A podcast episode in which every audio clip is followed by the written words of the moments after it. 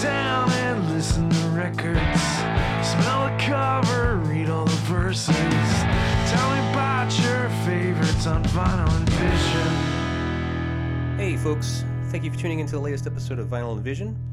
Happy New Year. I know it's a little late, but it's happy. It's new to me. Um, I have been on break for all of December um, after the release of the Hammer Parties episode in November uh, and the tragedy that struck with uh, Andy Newman passing away very suddenly. Um, I kind of just uh, decided it was time to take some time off and disappear for a little bit, regroup, rethink, and uh, resolve, I guess. So, uh, as much as I don't like resolutions in uh, the new year, I had made some kind of. Um, I don't like to call them that, but I have uh, uh, resolved to come back in the new year stronger, more clear, and uh, more focused to bring more shows and uh, bring you more episodes on a more regular basis. So, uh, with that being said, uh, this is my first episode of uh, 2021. Matt Trapp is my guest. He is a awesome, great hang, just a great human being, super funny, super great hang. We fucking lost it. I lost it. I'll say. I'll admit.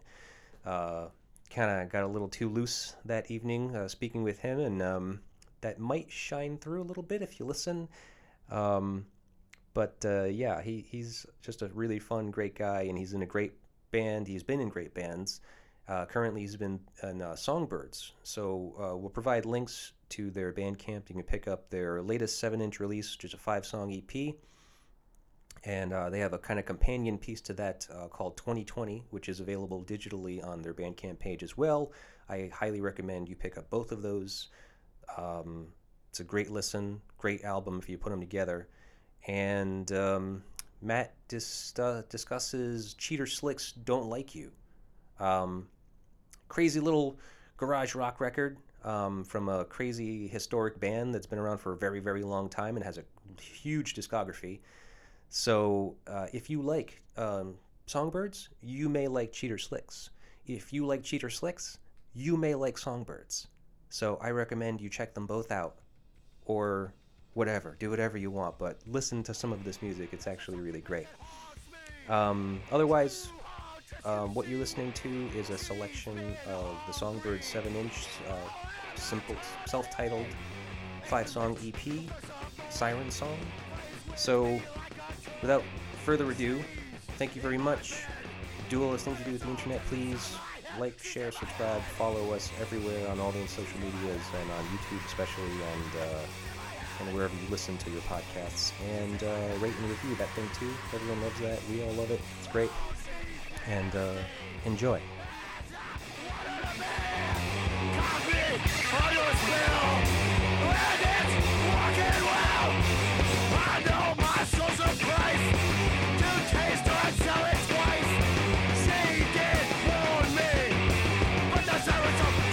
Speaking of which, I met that. Cheers. Here we go. Happy New Year, by the way. Happy New Year. Um, I asked you here today in this year of 2021 to uh, speak of an album which uh, was a influence on you. Near and dear to the heart. Yeah. Okay. So you chose Cheater Slicks. Don't like you. Yes. Uh, this is your copy of the record, mm-hmm. Uh, which just kind of looking at it quickly because uh, this is my first time really examining it. It's there's like nothing here. There's like It's it's bare bones, and that speaks Yeah. of the band and the, you know, the whole, the whole thing there. It's like it's just what you need. It's it's minimalist and it's yeah. This is uh, from in, Cheap. in the Red Records. yeah. Um, I'll take a little photo of this later. Um, I also wanted to introduce you. Uh, you are currently the drummer for Songbirds. Mm-hmm. Mm-hmm. Thank you for this, by the way. Ah, glad you like it Yeah, no, it's great. because Um, you do like it. I yeah, yeah, yeah, yeah. It's it's great. Um, how many songs are on this? Five. No, I'm I'm, I'm kidding. I know, I know the songs. Um, as a matter of fact, you were recently recently written up in the uh, Cranston Herald by uh, good old Rob Duguay. Is that how you pronounce his name? I don't know. I think so. Do guy? Duguay. I, I'm suggesting, not So Rob wrote Stating. wrote Yeah, Rob. Rob wrote a uh, write up on you guys uh, for in the Cranston Herald. I, I, I already read this, but I, I can't remember precisely at this moment. But it seemed like he was right. He said that you guys had, were releasing two EPs this year, Yeah, he. or last year, 2020, technically. Yeah, I mean, we during the absence of band practice, because you know, like th- there's four guys in the band, and we all have eh, seemingly different uh, concerns about COVID. Right. And but it all boils down to it doesn't matter what if, any one person doesn't want to practice because they think they're gonna there's a possibility of getting sick and dying, then we're not practicing. You know, Right. it's kind of like an an all or nothing kind of thing. And uh, like we gave up our practice space early on because I was like when we start when it when it hit in March or whatever. By April, I was like, you know, everyone's kind of scrambling to pay the rent on this place, and we haven't used it for a few weeks now, and it doesn't look like there's any end in sight. Maybe we should get, you know, and I suggested it to the three bands we were sharing it with, Oh. and and I was like, should we? And I was kind of hesitant to suggest because it's hard to get a practice space, Yeah. and I was Right. like, do you guys think we should get rid? Of it, and everyone's like, "Yes." I was like, "Oh fuck!" And then it was gone, and I was like, "Oh man!" Like in a month from now, am I going to be really regretting this? Right. And of course, it's been fucking ten months, and yeah. yeah, I'm I not- guess it was kind of a good idea. yeah, yeah. In hindsight, yeah, I just hope we can find a place come 2023 when When it's back to normal yeah, yeah, normal, yeah, or whatever, Yeah. whatever happens. back to open. Yeah. Yeah, Um, that's, spaces are shockingly expensive for the shitholes that they are. you know, I, yeah, I'm, I'm sure that they are. I haven't really had to scout for one in a long time. Yeah, but um, I was interested in buying a building for that for that exact reason. you should totally do that. I can't do that. No. I don't have the money for that. I, I seriously, I saw a building. I was just like, oh, that's only six hundred thousand dollars. Mhm. Yeah, I can't. I don't have the, the down payment for that. You know, I don't. I just don't have it. If I did, I would. Neither do I. I would. I totally would have forced my wife into doing it. I totally Yeah. would have said, "This is what we need to do." yeah, yeah. You know, but uh, but yeah, I just don't don't have the funds. If somebody else wants to go in on it with me, and we can do some kind of partnership to create to buy a warehouse, to do a uh, you know to do like maybe two floors of jam space rooms, and then one floor of like what I was. My original idea was, you know, I do the I do the record sales, so I was just like, well, what if I have like a record store Right. and like a, a music store so i could actually sell like the sticks and the and the strings and the picks that Oh yeah. all the bands are going to need anyway Uh huh. everyone wants to come and hang and fucking look at records Uh huh. so why not have like that be the whole first floor Can you imagine the amount of loitering you're gonna have in that fucking place? Yeah Bunch but of deadbeats. right well it's true but it wouldn't it wouldn't it be fun like wouldn't it be nice like the whole thing you were saying about like you know every week you would go out to to Yeah. you know armageddon or, or analog underground or wherever record store and that's what you do you hang at Yeah. record stores Yeah, yeah. you know Yeah, you talk about music, see what's going on, local Yeah. scene and stuff. Yeah, It's like when I moved to Providence, I was blown away how little local shows had these amazing silkscreen posters. oh yeah You know, because like I, I I I drop flyers and posters and shit, and like I was doing pen ink drawings, Kinko's copy, Mm-hmm. maybe on colored paper if I'm feeling rich, and then like I you know, and that was like going the extra mile in back home. Right. And I came here and I'm like, whoa, this Yeah. is you know. It's like I, uh, my friend Darren Johnson taught me how to silkscreen because I was like, man, you can't move to Providence and not learn how to silkscreen. It's like a wasted effort. So actually, I wanted to ask you about that. So uh, you are not originally from Rhode Island. You moved from Illinois, Yeah, yeah. I lived in Champaign, Illinois. Champaign. Yeah. So fancy. It, it's an incredibly fancy town. It, it lives up to its name. Mm, it's sparkling. uh, as you drink the sparkling, the, the champagne of beer. Ah, yes, yes. Oh, little keeps me home. So uh, when did you move from Champaign? Oh three. Oh three. So I've been here a while. and um, so what what drove you here? Why did you come here in 2003? A girl. Oh yeah. Yeah. Was she, she was living here, or going to school. No, we we lived in Champaign, and then she uh, wanted to get her master's degree at Boston University, and she had friends that lived in Providence, so she's like, "I'll move to Providence and commute because it's way cheaper than Boston." Right. And uh, and she so she left, and she's like, uh, "You know, I'm gonna get a place." and then you can come out. And that's what I did. You know, I came to Providence. I'd never been here. And what did you know about Providence moving here? When like, Nothing. oh yeah, No, I You didn't knew, even- I knew she was here. you didn't even like look into the music scene or anything like that. No, no. I was just I was kind of consumed with my own partying and my own band at the time, and Mm-hmm.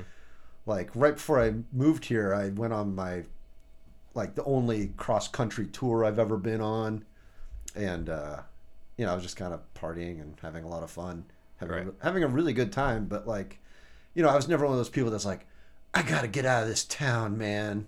You know, like Right. people got to get out of their hometown because it's crushing them. I was like, it's a pretty nice town, cool people. but I felt like I should move because it would I would grow as a person if I got out of my comfort zone of like the place I grew up. Yeah. And I'm really glad I did. Mm-hmm. So let's go back a little further now. So okay, so you're you Further? born and born and raised in Champaign. Illinois. So what was music like for you growing up? Like what was your first kind of introduction to to music as a kid? Uh, well, like everybody my age was MTV. Mm-hmm. You know, I was like I had an older cousin that was like way into Madonna. Right. and uh, excuse me, I uh, I was uh, you know listening to the radio, you know Run DMC seemed cool, Mm-hmm. you know, and then like the first the first album I bought with my own money was Licensed Ill, Eighty six ish. whatever the fuck it came out, I don't know, I don't know when it came out. but yeah, yeah, early '80s, mid '80s, something Sounds- like that. something like that. Yeah. Yeah, it was 80s. awesome. Okay. They had the dude from Slayer play a lead solo, play a, a guitar lead in their in their big uh, you know fight for your right to Fight party video. Right. I just thought I thought it was the greatest video I'd ever seen. I thought it was all, all totally awesome. Which, if you look at it now, kind of is like, God, that's fucking cheesy as shit. Oh yeah, but it's it's it's great still, but in a different way. You know, Mm-hmm. it's like it's like hokey, fantastic. Right. Whereas at the time I was like, wow, these dudes party, because my concept of what is a party was formulated completely off of watching videos like that. I wasn't doing a lot of partying when I was like ten. Right. You know. Yeah, yeah. You had to you had to grow into that still, Yeah, yeah, yeah. and you sure did. Hey, yeah, I like to party. You you are in fact a party pig. Uh, I, yeah, I, yeah, card carrying. So uh, okay, so '80s are around. You're a young kid. You're listening to Beastie Boys. Um, that was the first record you bought. Uh, when do you start getting into the idea of making music? Oh, not till like my mid twenties. So when's the first instrument you played? Drums. Drums. And when did you start playing drums? I first started playing drums when I was like twenty two or three. Okay. because I, I had this friend last few years of living in champaign i had this friend adam stonehouse. And he was really into all kinds of totally awesome music. And we had very similar tastes but he knew way more than i did. Like he was deeper in Yeah. it than i was. And he was just turning me on to stuff left and right like the cheater slicks. But yeah he got me into a, into the, a whole lot of cool music that i didn't know about. And uh, he always wanted to make a band. And I, I didn't play any instruments. And he was like, Why don't you learn how to play drums? He was a drummer, but he also knew how to play guitar. He's like, Why don't you play drums? It's easy. And I was like, Ah, no, it's not my thing. It's not my thing. And then he had this practice space that was like right next to the build. It was in this building that was right next to like where all the bars and clubs were in Champaign.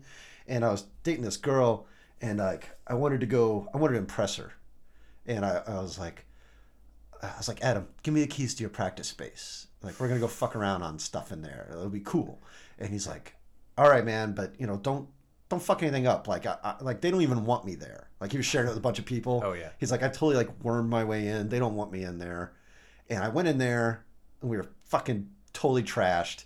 And we just we didn't break anything, but we I, I played this guy's drum set, and apparently I played it hard enough that he came in the next day. He was like, "What the fuck?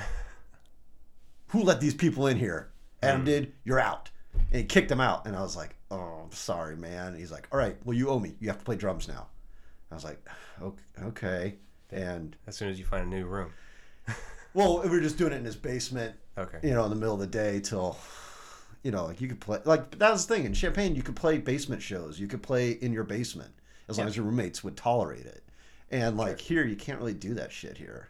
You can. I mean, it just depends. It depends on how much you give a fuck about everybody around you. Mm. So, um, So anyway, So- so, I had to play with, I played with Adam, and uh, that's how I started playing drums. And then I was singing because, you know, it was just the two of us, so it was like it was kind of thin. Mhm. It was just a two piece, so I would sing just to add some another. You know, there's only so many tools in the toolkit here, Right. so I would sing as well, and that's how I started singing and playing drums. I ended up really liking it. So thanks, Adam. Cool, man. Yeah. So, uh, so that was the band that you were in that you said that you were doing the tour with. No, no, that was like that was. I mean, I was, I was still just kind of fucking around. I was struggling to play anything, any sort of beat. And then I and then I started a band called Dead Weight and the Lost Cause with my friend Lucas, Luke, and um, and then we did a like a like a two week tour. It's like the most tour I've ever done. I've consistently been in bands that don't want to tour. That you know, I'm like, this is a great band. We should tour. And everyone's like, nah.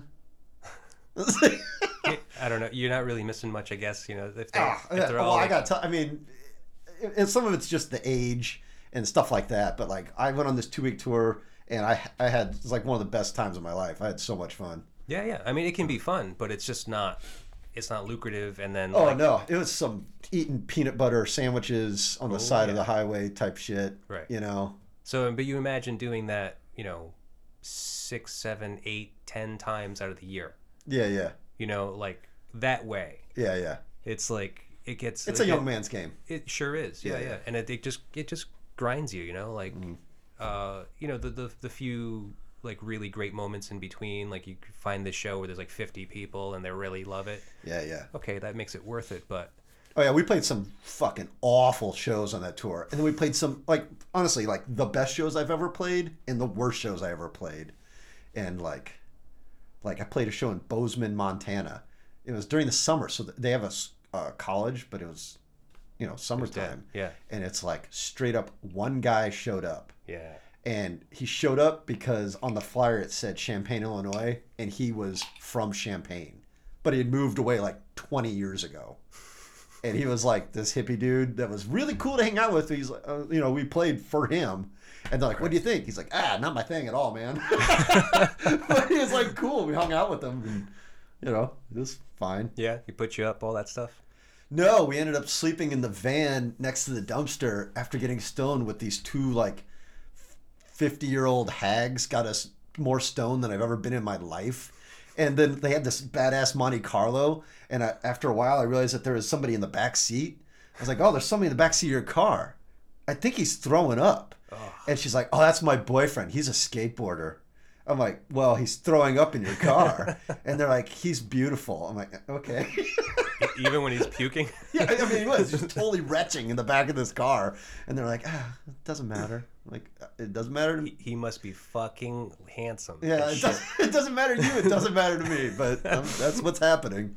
So, uh, okay, so then all this stuff happens. You join all these bands, kind of in and out of all these bands. Um, you end up, well, let's let's mention uh, Party Pigs. You were in in Providence. I know about with Chris Annunziato, and Mm-hmm. Yeah. um, Solid dude. your keyboard player was in Party Pigs too. Zach. Zach. I don't know Zach. Zach Bryan's. Oh, he's Okay. a cool guy. I'll, I'll meet him eventually. He's uh, he's he's from. I mean, I think he was like born out, outside of Fall River, but like he lived in Boston for a long time. I met him through friends in Boston, Mhm. and uh, he was in uh, Turpentine Brothers. You know that band? It sounds familiar, but I don't. I They were don't know phenomenal. It was a fucking fantastic band. Justin And- Hubbard, Terry McManus. And wasn't he in the Kings? Of the, what- the Oh, Kings of Nothing. Yeah, yeah, he did that. He played like a real piano, and they took it on tour with them, Oh, and like set it on fire, and like like he they they tricked that fucking thing up fire escapes to get it into buildings. I was like, God, that's a commitment. on club tours. Yeah, yeah. Like they toured extensively. They toured Europe. They did. They was they were like a big deal. Oh, okay. Yeah, I, I know that name. I know both of those names. I just don't. I don't think I've ever listened to any of that stuff. Yeah. I'll look into it. But um, so then also, uh, so he was in Party Pigs with you. So um, so then Party Pigs eventually disband, right? And was Black Cloud- Clouds before or after that? Black Clouds was before that. Okay, it was before that because that was with Glenn, That was with Glenn. and Glenn is now playing in Songbirds with you. Right.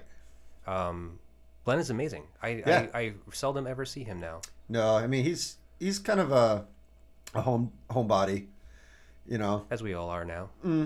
he he's especially a homebody. But uh yeah, he's he's super smart. He's super funny. Yeah. He's he's a great he's a great guy. Yeah.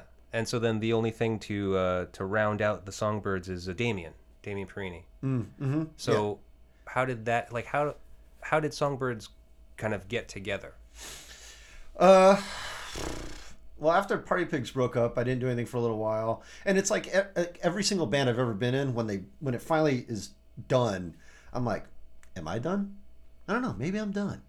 And then like a little time goes by, and I'm like, uh, I don't know, kind of feeling restless, you know, and uh, start another band, you know, and and uh, I mean, I never wanted I never wanted Black Clouds to break up. I, that like that band was like I thought that was, that band gelled, and I just I just loved being in that band. Right. And then uh, I always liked playing with Glenn, and then and then Glenn was done for like you know he was like I'm done, and so so then I started Party Pigs, and then after Party Pigs was over, I was like Glenn, you still feel like jamming because you're the fucking man, you know Right.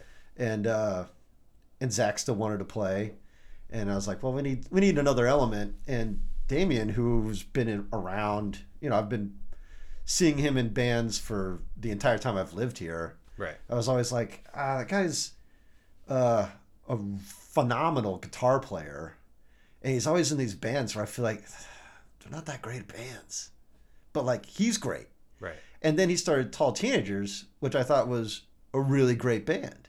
Finally. Yeah, yeah, yeah, like ah, finally, this guy fucking started a band I really like. You know, Yeah. I, mean, and some of that's just my personal tastes. Yeah, you know, he's he's it. been in other bands that have done had much greater success, you know, than I have. But Yeah. like, it just wasn't my thing.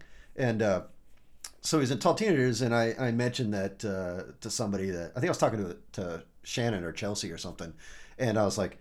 I was like, uh, yeah, I was, yeah, I started saying Glenn's in, you know, Glenn's, you know, we're gonna see what we can do. And he like overheard. He's like, what? You're doing a band with Glenn? Can I get in? Can I get in? And I was like, why do you want to start a band? You're finally in a good band, Right. you know. But yeah, he just wants to play with everybody all the time. He's, He you just know, so always wants to do something. yeah, yeah, yeah, which is great. Right. I love that energy, you know. For sure. So we started playing, and I was like, oh yeah, he's a great guitar player, and this is a great band. So here we are. Oh. And so then yeah, it just great. it just all rounded out together. Like the four of you kind of like eventually got in the same room together and started writing music. I guess. Yeah, well, at first it was me and and Glenn, and then um, and then Damien came in, and, and Zach was always gonna come in, Mm-hmm. and it's just like He wanted to come in like when some songs were done. no, I, I there was I can't remember. It's you know memory Yeah, yeah. weed. It's been two years now. The band's been together for two or three years. Yeah, one of those. Because I think I, because Damien Damien was in here talking with me with Chelsea as the tall teenagers. Yeah, yeah. And I remember that that's the first time I ever heard about Songbirds because he had mentioned how uh, Chelsea was going to record some stuff for Songbirds, and she did. and that was like 2018, I think. Yeah, so we had been playing at least a year before that. Oh, okay. So yeah, probably like three. Fuck, four time, Now, now it's like time. What does it even? it doesn't fucking matter. What does it mean? Okay, but so you guys have been together for a long time. You're writing some songs. Yeah. Eventually, you record with Chelsea, and that's and so that's like what fucking Rob was writing Oh about. yeah, back to your question. Remember Yeah, when you yeah. asked me a question? I don't know. I, I don't go on tangents. You have to reel me in, dude. I I'll don't- just, I don't I'll just, care. I'll just fucking babble. No, well, because I don't. I'm not good at talking either because I I keep on kind of like. I have the same problem. My wife and I do this all the time. Mm. We're, just like we start talking about something and then we're like, oh wait, remember that thing that we were like we we finished So conversations. anyway, yeah. the thing that sparked this journey we went on was yeah, yeah. yeah, and it's getting a lot worse now in quarantine. Oh my god, I'm sorry. I, I was bad before quarantine. Yeah. I I I've, I go on tangents. I, Mm-hmm. I've it's something I've only recently been aware of. I, I go on tangents and I interrupt like crazy Okay. because I'm fucking enthusiastic about whatever it is I'm saying, and I'm just like Yeah. blah blah blah. Yeah, and I like that. I like people's Oh, well. enthusiasm. So I, you, you cut me off and you say stuff and just talk, and I'm, and that's fine by me. I like it. So, um, but yeah, so uh, so Chelsea was recording. She Yes. recorded the first record. Rob was the fucking guy in the article. He wrote about that, uh, that record, that EP, which Yeah, is yeah. a seven-song EP. Uh, what's it called? I, I don't know. The world is going fucking mad. the world's gone to fucking hell. The world's going to fucking hell. And uh, and and Turned out to be 2020. Very true. Well, that's true. Yeah. But that came out It's in always kind of 2018. true, though. No, see, like we recorded a bunch of shit. Like I fucking hate recording. Like Okay. I, I hate, but I like having records. But I found a lot of times I'll I'll I'll just do it. I'll do the fucking job. I'll record, and then nothing comes of it, and it fucking pisses me off. Right. Because I'm like, I didn't want to do this in the first place, and it ended up being for nothing. Right. But like, I, I, I really like just going to the woodshed and just like coming up with new ideas and new shit, Mhm. and then recording. It's like, I, like I said, I like having the record. Like I, I truly like having the record. Like this seven inch I gave you. Yeah. I'm, I'm so excited that we have that and we made that. It's it's great It's beautiful. and like the recording process with that was not terrible because Jared recorded it and it's he's the fucking he's the easiest going guy I've ever fucking encountered. So Yeah, distorted forest. yeah, yeah. It just it just kind of it was much easier than other experiences. Yeah. But um but we recorded with Chelsea and we recorded like everything we had pretty much and then like nobody liked it enough to to press wax. Yeah. you know so we're like i don't really know what to do with this and we hemmed and hawed about stuff and then we recorded with jared and we you know it's like we we want to get these five songs recorded anything anything else we do is like just extra bonus Yeah. so we ended up recording a bunch of stuff because it just kind of it just went smoothly Mhm. you know so we took the five that we really wanted we pre- we made the record that you just showed and then and then with the pandemic going on we're kind of sitting around we're not practicing we're not coming up with new stuff. Right. and it's so it you know it got it gave me the time instead of going to practice i made the seven inch happen. Right. you know i contacted the the record you know pressing plant and you know the the guy that makes the the sleeves and you know it's mm-hmm. like it's a tremendous amount of bullshit to like get these fucking things done. And they take fucking forever Right. because i found out because what i discovered is uh y- y- so one guy masters it which we used machines with magnets which they did a great job Seth. uh seth and keith Okay. and then uh, and then we took it to this like I I call I talked to Ben Barnett at Armageddon Shop. Yep. And I was like, who who do I contact? And he's like, contact this guy to get it to get it mastered. And even though I've had it mastered, there's like another Like- thing where like they they, re- they make plates. Vinyl. Yeah. Yeah. Yeah. Okay. So then those plates go to uh, some place in Jersey, which I didn't even know about this step, and they and they do some. It's the a- word magnets was used a lot. They they make something else out of that plate that then goes to the Pressing record press. So you can have like a thousand guys that cut these plates, and you have a thousand guys that that press records, but there's only like this one place in Jersey that does this other step. So everything bottlenecks there. Right. and like you know it went to this place and they fucking lost it. And well, i didn't know they'd lost it. So i'm just i'm just trying to be patient. I'm just waiting and Yeah. waiting and waiting. And Right. like you know like months like two months go by. And i'm like hey you know i don't want to bother anybody but is this normal? And blah blah blah. And they're like well i don't know. It kind of takes a while. So i call the place and they're like we don't we never received it so i call the guy that cut the plates and i'm like they said they never received it. He's like i'm on it. And then he called he like he wrote me back like five minutes later and he's like it's like found it. Everything you know they just just lost it but it, they found it blah blah blah. And i was like oh man thanks for getting on the ball. Like i mean you know for my little seven inch. And he's like he's like oh no no no. That shipment i gave them had a fuckload of stuff in it. If i had if they had lost it that would be a huge financial loss for me. I was like oh okay so it's not about mine you know, but whatever Hey, you know it worked out done. it worked yeah. out and it's good. just like you know all this bullshit i would never have the time to do if there wasn't a fucking pandemic and i'm stuck at home you know Right. so Huh. Okay. so i made I, I, you know so and during the pandemic i got that seven inch made but damien also made a bandcamp page and he put that stuff on there and he made two eps because it's like two different recordings Right. and so like we just kind of had like this music available to the public dump it's just like Right. there's so, a, so you all you put it all out in two in 2020. yeah basic yeah Okay, but it was all the the two uh, five track EPs were both recorded in 2020. Because I know that the one that Chelsea did was recorded in 2018, okay right? yeah sounds right okay, but so but so you just kind of yeah. So you all dumped it in 2020 just because there was nothing else going on. Why not just just put it out? You were Yeah, happy. yeah. Let's do. It's something. Like, Yeah. It's just something to to stay in existence. Yeah, yeah, yeah. As a band, you right know?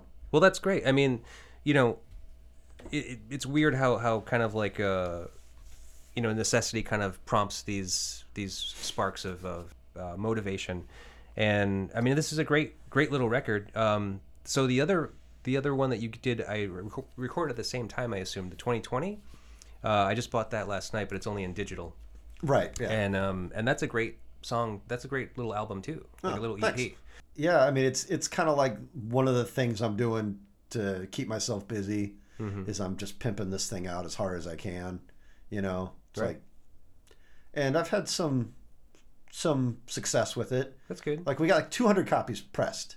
And when you press that many, that few, I should say, they're expensive. right. You know, so it's like I got some at like 7 bucks a piece to just not lose money. right. And it you're going to lose money cuz you you give some many away for free. Right. You know, just trying to promote, just trying to get it in the hands of people that will maybe, you know, I give it to this guy, he'll probably tell 20 people it's great or it sucks, you know, whatever, you know, Yeah. whatever, whatever he tells them. Well, you have gotten some good press. I mean, you got Rob's thing. Uh, Peter Prescott kind of uh, heralded it. On Yeah, that was really nice of him. That was that Yeah. was unexpected and really cool because uh, I really like Minibeast. Those guys are fucking awesome. Fucking amazing. Yeah, I love. I it. don't as a drummer, I don't really give a fuck about drummers. I feel like they're all kind of just doing their job. Yeah, But the guy at Minibeast, that guy's fucking amazing.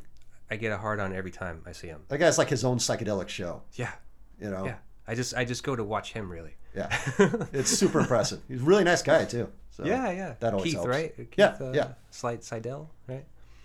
Um, all right. Well, let's get into Cheater Slicks. Oh yeah. So, the little the little that I know about Cheater Slicks because um, there's not really that much to, to, to find out about this record specifically. Okay, so they've been around since like 1987. Originated in Boston, Massachusetts, um, and kind of went through a couple of like uh, band lineups for that first Very early on, yeah for the first record basically they had uh, what's his name Merle G Merle Allin they had from GG Allin's brother yeah, yeah, they had him on bass for the first recording, and he that was very short lived. Like they and they had some dude from like I think the Real Kids.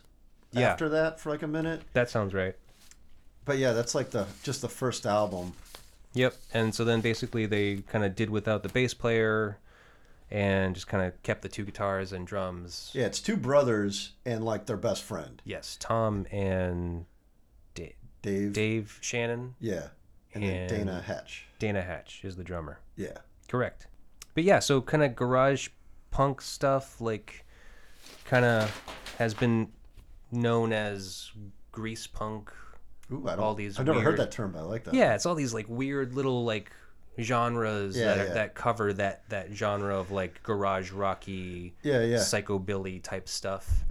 Um, there's a whole bunch of names that kind of died out that never really kind of caught on. Yeah, I mean, I, I would just call it garage punk Yeah, because I mean they're they're they're they're full on like fans of the '60s garage scene, of and course. it's like when I when I was like I was saying, my friend Adam Stonehouse who turned me on to these guys, like he turned me on to the, the Sonics, the Wailers, like all those like Mhm. Pacific Northwest badasses in the '60s that were like taking the the garage rock thing to like this more manic level, considering the times, you know.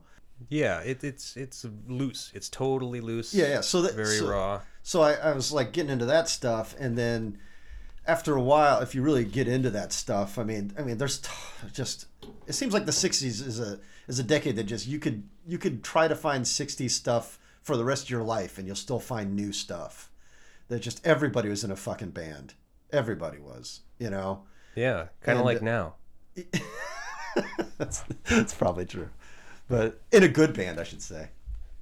Okay, that's that's where they that's where they had the leg up. Yeah. Like- well, there there was uh, there. I can't. It's so strange to think that because it seems like there was it, like it was so hard to be in a band back then. Like just you know instruments were were expensive. Like they were No, I feel like they were hard cheap. to come by. Well, uh, cost of living was different. You know, I mean, Yeah, like yeah. yeah, they're they're they cost like you know 10 25 50 dollars or something but that's from the cost of living i mean you're you're earning how much like a week like Uh, well, I mean, it's like I mean that's just going into whole economics of America at that time. It's like Right. cars were cheap, houses were cheap. You know, it was Right. a, it was a good time to be an American. You know, if you're white. you know, that, like- that's any time well, that's was- not not just them you know, like people in middle class homes had summer homes. You know, that's not a that's not a thing anymore. yeah it's so weird You know, like you'd have a beach house, and that wasn't the like uber-rich that wasn't a like sign that. of wealth. It was just like, oh, you have a job, right so you could afford a summer home or a beach house. You know, now that's a sign of total wealth. wealth, Yeah, total wealth yeah. guys are fucking living it up so where's your beach house Ah, same place that's my winter house. it's my it's my summer and my winter home all-purpose house. When I, when I was getting all that all that '60s stuff, I was also getting into like the '90s garage kind of punk revival, Hmm. Oblivions, Gories, Cheater Slicks. That's kind of like my holy trinity at the time. You know, it was just like just kind of like raw blues punk stuff, and it and uh, thinking about this conversation we're having uh, you know, I was just kind of thinking to myself, like, what is it about, you know, because when when I was offered this opportunity, and thank you by the way, oh of course um, thank you to come and just like grab a microphone and spill my purse about my favorite favorite fucking album, it's like, you know, it was hard to choose. i'm sure It's It really always- hard to choose. it always is hard You know, the first thing you said was like, don't choose Funhouse. Everybody chooses Funhouse. well I, I was- I can't keep on doing that record yeah, yeah, yeah, yeah. No, I totally understand. I'm like, oh yeah, I bet everybody. Yeah, it seems like a yeah, it's a great fucking record. I think that's a lot of people's go-to. Like as soon as you, Yeah. you ask, they're like, "What about Funhouse?" Be like. Yeah. Like the tenth guy that wants Funhouse. Mm-hmm. So you should be like, so besides Funhouse, what's your next favorite record? Right. And it's like, and so I, I know, I went through this like mental voyage where I was like trying to think, you know, like what what what were the bands I heard at what time and what influence did that have? And it came down to like a few that I had to really choose between. And one, uh, like uh, like Ween was one of them that like I heard in high school, and I was like, what the fuck is this? It, every song's like another band. You know, like it's totally bizarre. Right. These guys are on all, on all kinds of the right drugs, and that's another thing. When you identify, when when you're like, well, at least for me, it's like when you're like doing a bunch of drugs in the like, your teens and twenties, and you're hearing music, you're like, oh, these guys do the same drugs I do, you know. And then you're like, you hear something else, you're like, ah, those guys are doing different drugs than me. I don't, I don't, know I don't get Yeah, that. I don't know what they're doing. Huh. You know, Strange. like I don't get rave music. I don't do those drugs. Yeah. No. You know, do but I bet if I did those drugs, maybe I'd understand it better. you might like the rave. Yeah. Sure. But like, uh, so I, so like, uh, it's like Ween was one. Mudhoney definitely was like the first. Hmm. Was was like you know pre Nirvana. It was like the first like grunge band I ever heard, and then the next band that like really was like made a huge impact on me was the Jon Spencer Blues Explosion. Oh, okay. I heard that. Uh, a friend of mine worked at a record store. I remember he picked me up in his mom's like Astro. You remember the Chevy Astro vans? Weird. And he had this three song cassette that was like a record store promotional thing, yeah. and it was for um, extra width. Oh. And he's like, picked me up and in, in the car and we're taking off. I'm like, like before we even got like out of my driveway, I was like, what the fuck is this? This is amazing, you know. And it's like it's like all the sounds you wanted, but you didn't know you wanted them. You know, I was like, uh, tell me more about this. What what is this? What's going on here? And and in the garage punk scene, people love Jon Spencer and fucking hate him.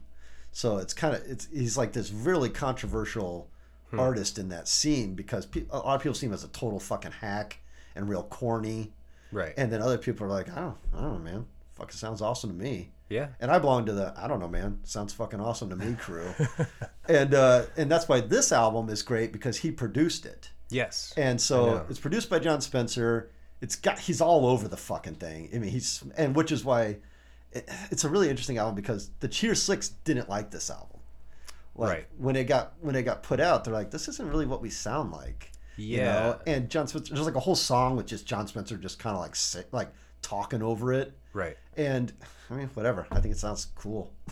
like, Yeah. I'm down with Camp Spencer. You know. Yeah. Yeah. I mean, th- that's definitely something I wanted to, to mention. So let's go ahead and put on a little bit of the first track, Feel Free. Hmm.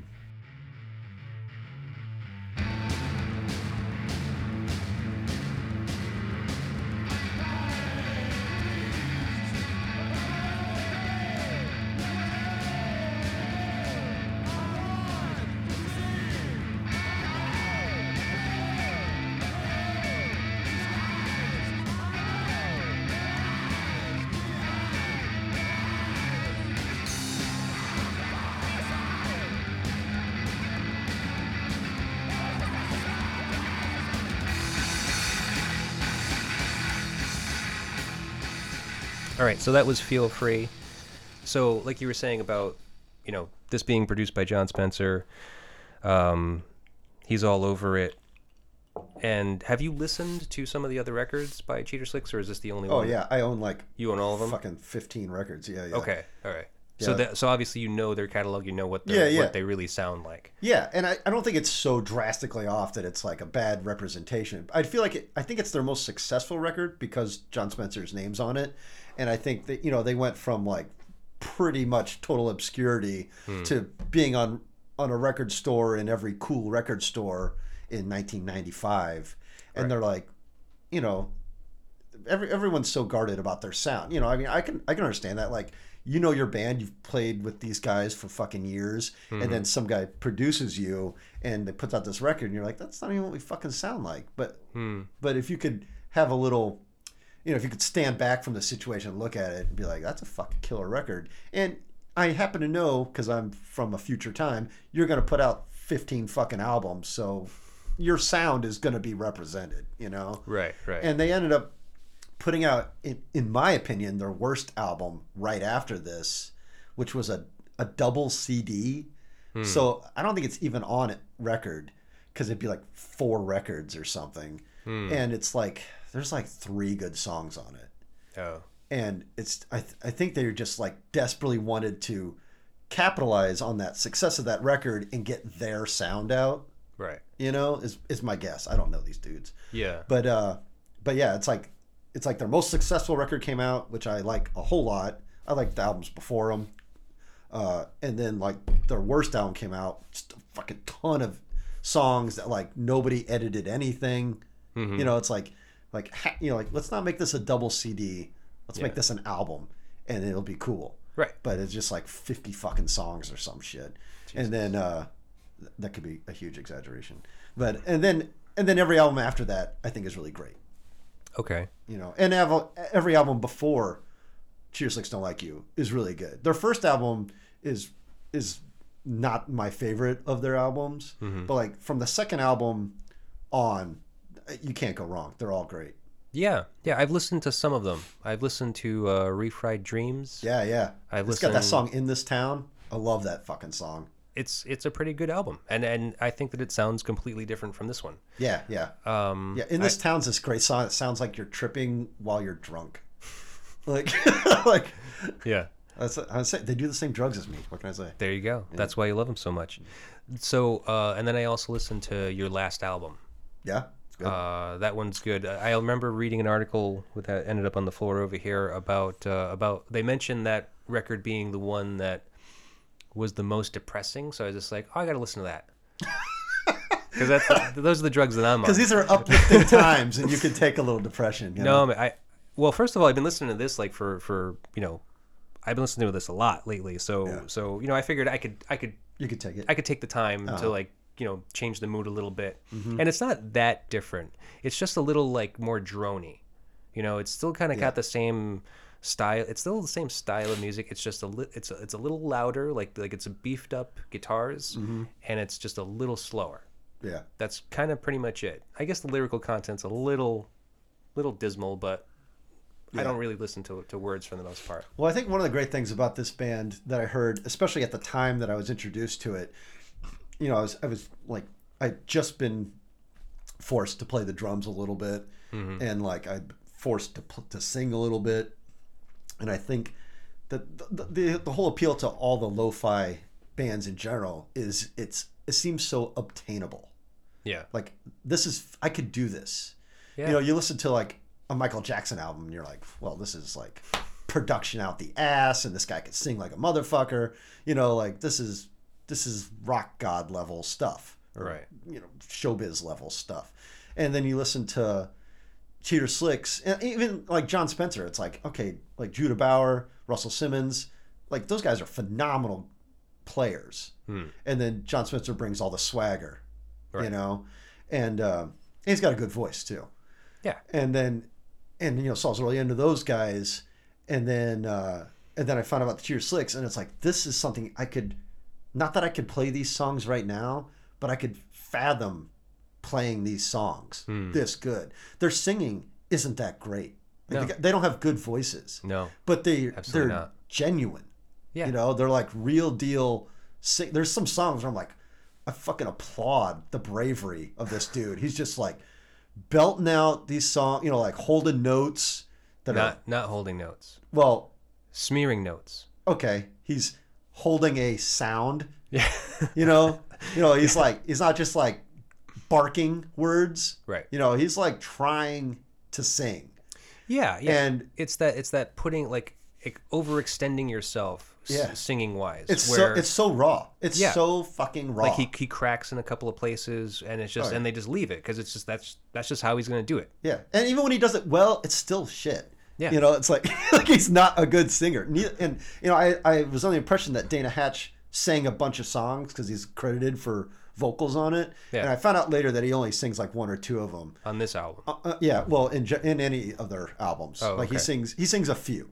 Right. And uh, I thought I thought that was really cool because I I was hey I'm a drummer I, I just sang a song, and uh, yeah I, I could do this you know Hmm. like I could contribute to this and it's like um, the idea of of being in a band and do, playing drums and singing it's like I'm doing everything I can do, you know Hmm. and I, I like that idea I like everybody in the band to sing personally yeah. you Yeah. know So that's what that's what Songbirds is doing right now because uh, everyone is credited as singing. Though I Zach doesn't sing a song on uh, on the seven inch, okay. but I think he might do one on Chelsea's recordings. Okay. He sang one song at one point, and then we just kind of stopped playing that song. Because it was that bad. No, I, don't- I mean, I don't even remember why, but Okay. uh, I don't think he cares that you know to not sing. So who sings the song "Time Pulls the Trigger"? Uh, Damien. That's Damien. Okay. I was trying to figure it out because, like, you know, I don't know Damien's singing voice aside from like the songs in in uh, Tall Teenagers, and even listening to that, there's so much like joint harmony with Chelsea that Yeah. it kind of Yeah, it works really well together. it, yeah no it's great but it so it kind of just uh, clouds his like the actual sound of his voice so i kind of can't i couldn't make it out too well and, and and he doesn't sound like himself when he sings i guess he's, Oh, yeah? he's got a different like tone to his voice when he sings Hmm. so that's why i couldn't figure out who that was singing i couldn't figure out who was singing these songs unless it was you because i know Yeah. your voice i'm just like okay that's matt Yeah. and i love those songs all those songs are super fun Oh, well, so that thank was, you. Yeah, yeah. Well, that was actually going to be one of my questions. Was like, so how do you guys write songs, and like who, like who writes the songs We all do. together? Yeah, we all we all do. So Um, how do you decide who generally sings somebody will somebody will come in with a riff yeah, you know is generally uh some sometimes it's a lot of spontaneity like i say like i, I love being in the woodshed i love Yeah. just like we're in here we a beat happens a riff happens some something starts and some some people join in and it either becomes monotonous and boring and we bail on it mm-hmm. or it really fucking comes into something and sometimes we've got like these bizarre occasions where I'm like, was somebody fucking recording that? Because that doesn't even sound like it came from this band at all, you know? Yeah. And it's like, you know, a 30 second tidbit we'll have a recording of, and we're like, I don't even know what to do with this. Yeah, And we, you know, sometimes we don't do anything with it, but it's just like that's that's the fun shit for me. Right. It's like this sounds like a fucking disco band. Like, So, you know, like, so where the fuck how that do come you from? how do you decide who sings the song? Uh, some of it's like I came up with the song. Here's the riff. I don't know where to go with it, but I've got some lyrics. Or we'll jam and someone just starts singing, even if they don't have quote unquote lyrics. They know how the the melody's going to go. Yeah. And they just start kind of barking it out there, even if some of the words are just a repetition or Fluff. fluff, total fluff. That's Yeah. a good word for it. Yeah, and it's like, you know, some, like there's been like "Time Pulls the Trigger" was an example of a song that we played, and that's unlike all of our other songs. It's very different from all other Dude, songs. dude, it's it's the free bird of the song. yeah, yeah, yeah. It's like we, we've only played that song live like two or three times, and everyone's like, "Where the fuck did that thing come from?" Came from Lynyrd Skynyrd. Yeah, yeah. I don't know. That was your inspiration, I could tell. No, but uh, but it was like one of those things where like we played it, and people were like, and you know the band was like, oh, that was kind of weird, kind of cool, and I I was like, I, I really like that. I'm gonna write lyrics for it because I want to keep because if I write lyrics for it, then we then we have to play it, you know. And then I came in, and I was like, I got some lyrics for that, and Damien's like, I got some lyrics too. I'm like, cool, go with yours. Go your, you know, like there's some songs where I'm like, I don't know, man. I think I I got a grip on this thing. And other, uh, Yeah. that, that one I was like, I, I just wanted it to exist, Right. and I wasn't real super confident in my lyrics. And he Oh, was like. I got some lyrics too. I'm like, you're the man. Go Cool. for it. And they ended up being infinitely better than my lyrics anyway. And uh, we'll never know now, but that's uh, oh, we do know.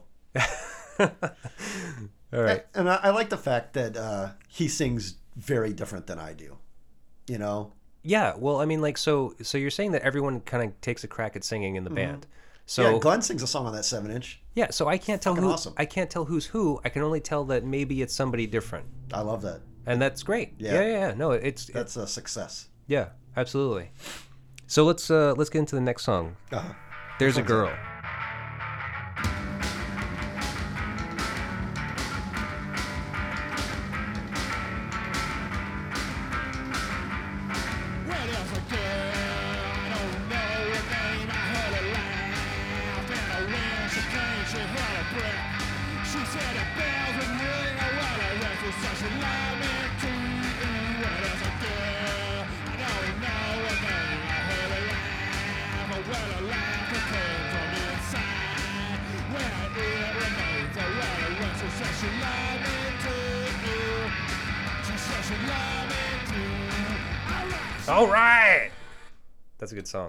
A fun song for sure. So there's a girl. Um, absolutely fucking fun song. Uh, It's very got these rocking. great. It's got these great guitar like like sounds like Mm-hmm. like um, Dave Shannon is the lead guitar player. I would say He does the solos. He does the solos. He Okay. he's he doesn't sing, and the guy's the guy's fucking awesome. He's a really good guitar player, and um I think I think between Jon Spencer and Cheater Slicks, it must have formed my I don't ever need to play with a bass player. Like I've, I've never been in a band with a bass player, and Yeah, And makes so- sense. sounds sounds about right. and then everybody been I've been in a band with is like, yeah, you have been because like in Black Clouds, Glenn played guitar, but he's like, I I play bass. You know, it, I was like, no, but it's on a guitar, so you could do other shit, which Right. which he would do. Yes. I'm like, see, you can't do that on a fucking bass, and he's like, all right, whatever, techni- technically. well, yeah, it kind of it's like the it's like the um, Judah Bauer thing of the of the blues explosion where Uh-huh. he is it him that does the bass lines? No, Judah Bauer was the the talent. He's the lead. Okay, and so then, it's, so and it's then Jon, Jon Spencer. Spencer, would, would lay down a rhythm and like all kinds of skronk and Right. wails and shit. right. But, so he basically does like the the thudded out like bass line that's kind of like you know the rhythm with with the drums Yeah. because there's definitely like a bass line even though it's played on guitar. I mean, it's kind of weird. Jon Spencer is an, an anomaly in the three beats because it's basically Judah Bauer and Russell Simins playing, and then Jon Spencer just kind of adding whatever. Hmm. You know, I mean, in the recordings it's a little different, but if you ever seen him live, it's like there's like there's occasions there's like halfway through a song he still hasn't touched his guitar, you know, or he's just like left it humming, so it's Right. got the feedback quality going, Yeah. which is fucking cool. I mean, it's Yeah. just you know, you can do that when you got an awesome two Rhythm piece section. behind you. Yeah. You know. Yeah. And I never got to see them play live. Oh yeah. So, they played um, at the uh, German club Yes. in Pawtucket, and they, I mean, like I saw them a bunch of times when I lived in Illinois. I went up to Chicago and saw them a bunch of times. Oh, okay. And I was like, you know, during like the Matador years.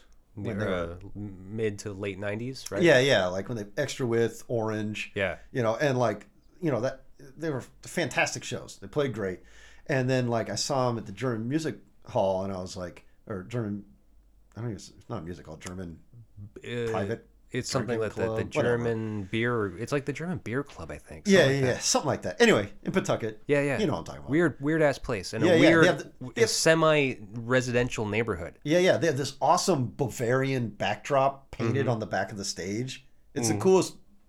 It's the coolest fucking backdrop I've seen. But anyway, they played, and it, I mean, didn't miss a fucking beat. It was amazing. And they played uh, Greyhound, which is this um, instrumental that I always really liked. But you know, they don't play it live; it's an instrumental. Yeah. But they played it that night, and then later on, I saw uh, Judah Bauer walking around. I was like. I was like, hey man, great show, you know. Oh, thanks. I was like, you guys play Greyhound, and you know, I've always loved that song, and I've, I've seen you guys play a bunch of times, never seen that before, and just you know, thanks for playing it. He's like, oh yeah. See, I wrote that uh, on when I was taking a bunch of heroin. I was like, oh, is that the trick? I hear that that stuff's great for writing songs. He's like, it is. My suggestion is you do a bunch of heroin, just don't get addicted. I was like, there's the rub. There you like, go. There's the rub. I was like, okay, thanks, Judah Bauer. thanks for your advice.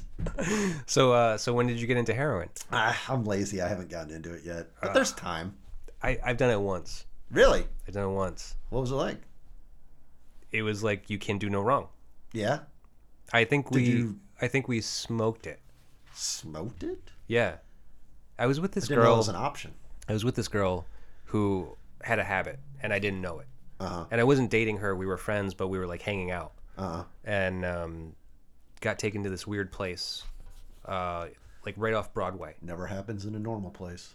It, yeah, it was a fucking strange ass place. Um, so she she went there to score, and so we kind of like got high while we were there. So I was just like, yeah, okay, sure, and like I'm, I think we were smoking it or something. Yeah. Like you thought you were smoking weed, but it No, no, no, no. I knew what I knew what we were doing. I was just like, I'm fully aware. yeah, yeah. I was just like, okay, all right, let- fine, fuck it, let's try it.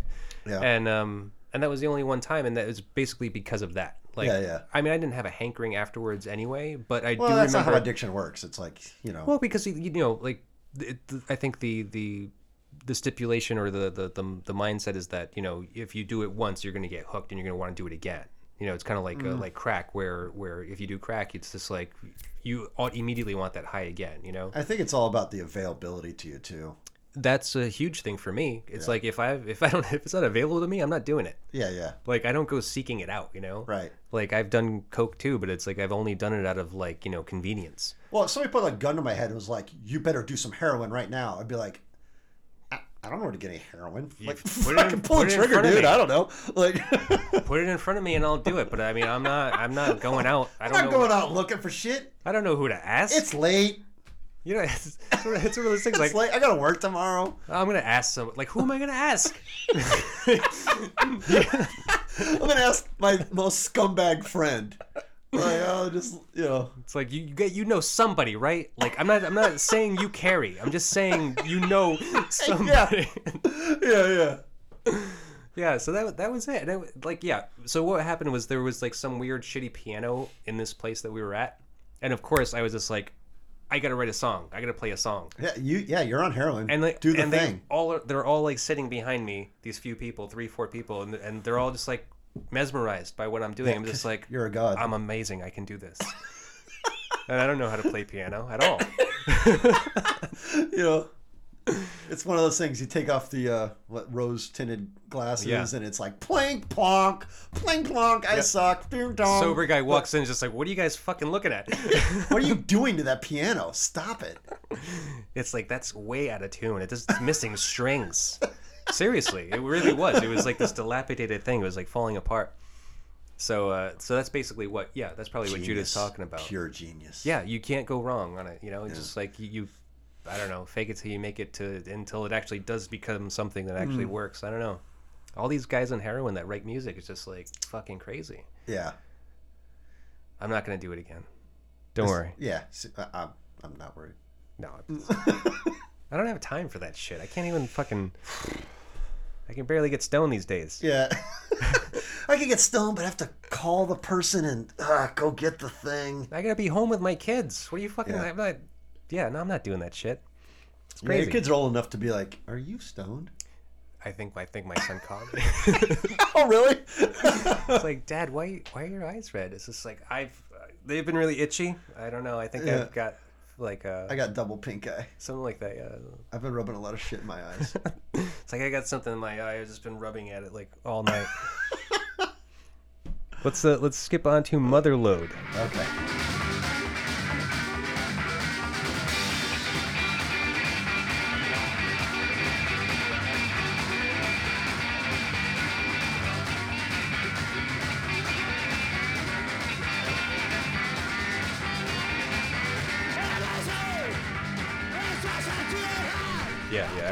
That's good. That's a fucking bombastic track. That's the kind of shit like There, there's no liner notes at all. No, this is it. This is yeah. just the songs. it's a cover. It's a cover by Art Chantry actually. Or Chan- I don't know how you pronounce that. Probably doing it wrong, but no, I don't. I don't know. I'll have to look it up. But either way, I mean, there's just, there's no information. no. I mean, it, tells you who did the record. I think it gives a year. Yeah, yeah. I mean, That- it's the it's the very it's basic. it's bare bones. Man. yeah. And it's Uh, like and it, uh, the last song on this. I think it's the last song, "Mystery Ship." Is that the last song? Yes. So that song is fucking amazing, and I I only learned that that was a cover like two three years ago.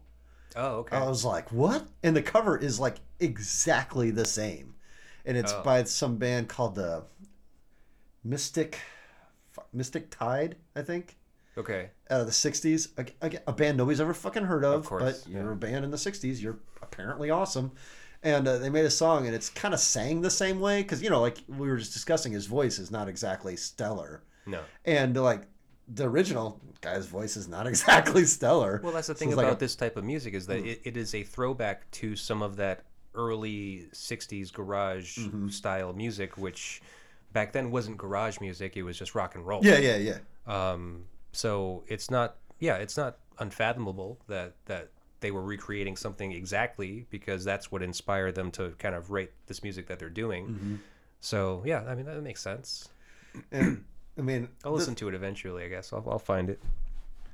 Yeah, I mean it's on like Spotify and shit. It's easy to find. Yeah. But but it, I mean, just this album and like the the band itself was just like I said, it was, it's it seemed not only obtainable but like something to. It's like I could strive for this and obtain it, and I don't want to.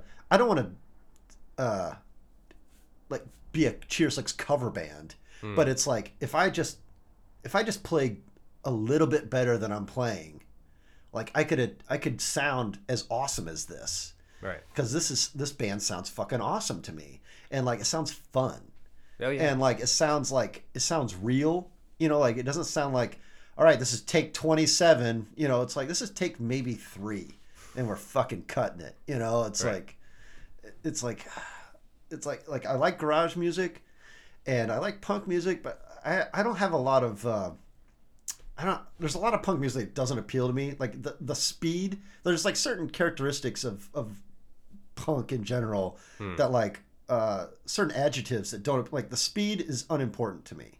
Right. And like if you put the word snotty as an adjective towards describing your music, I don't give a fuck about it.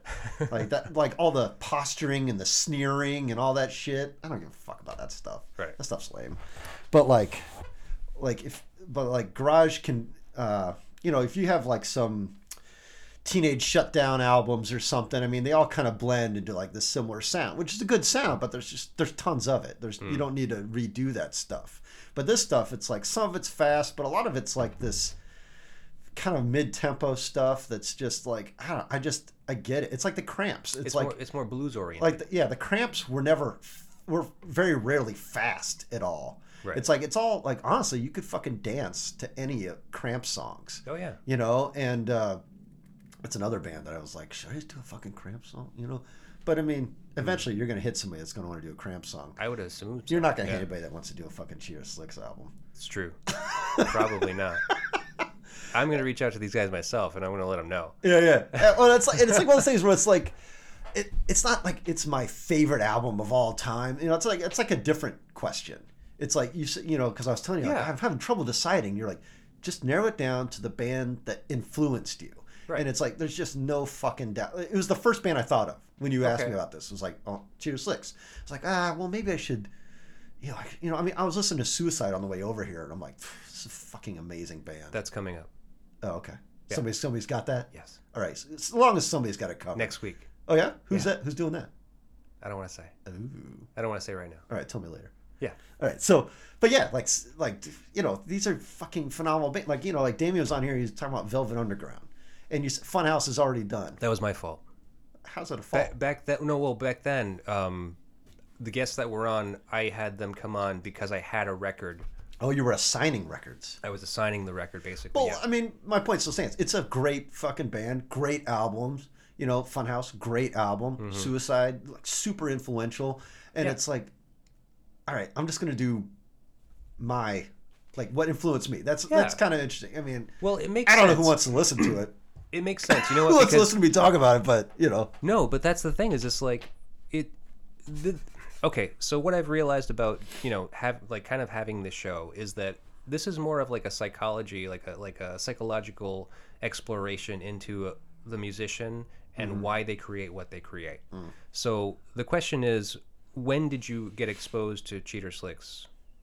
Like probably like '96. So it was like 97 when this record came out in '95. Yeah, yeah, yeah. So like, I mean, I, I you know like I didn't hit the ground running with it. Somebody showed it to me. Right. and it was probably like uh, yeah like 90 96 97 something 96, like that 97. So you're like 21, 22, Yeah. almost? yeah uh, somewhere in there And so, and this is like right at the time that you're starting to play the drums.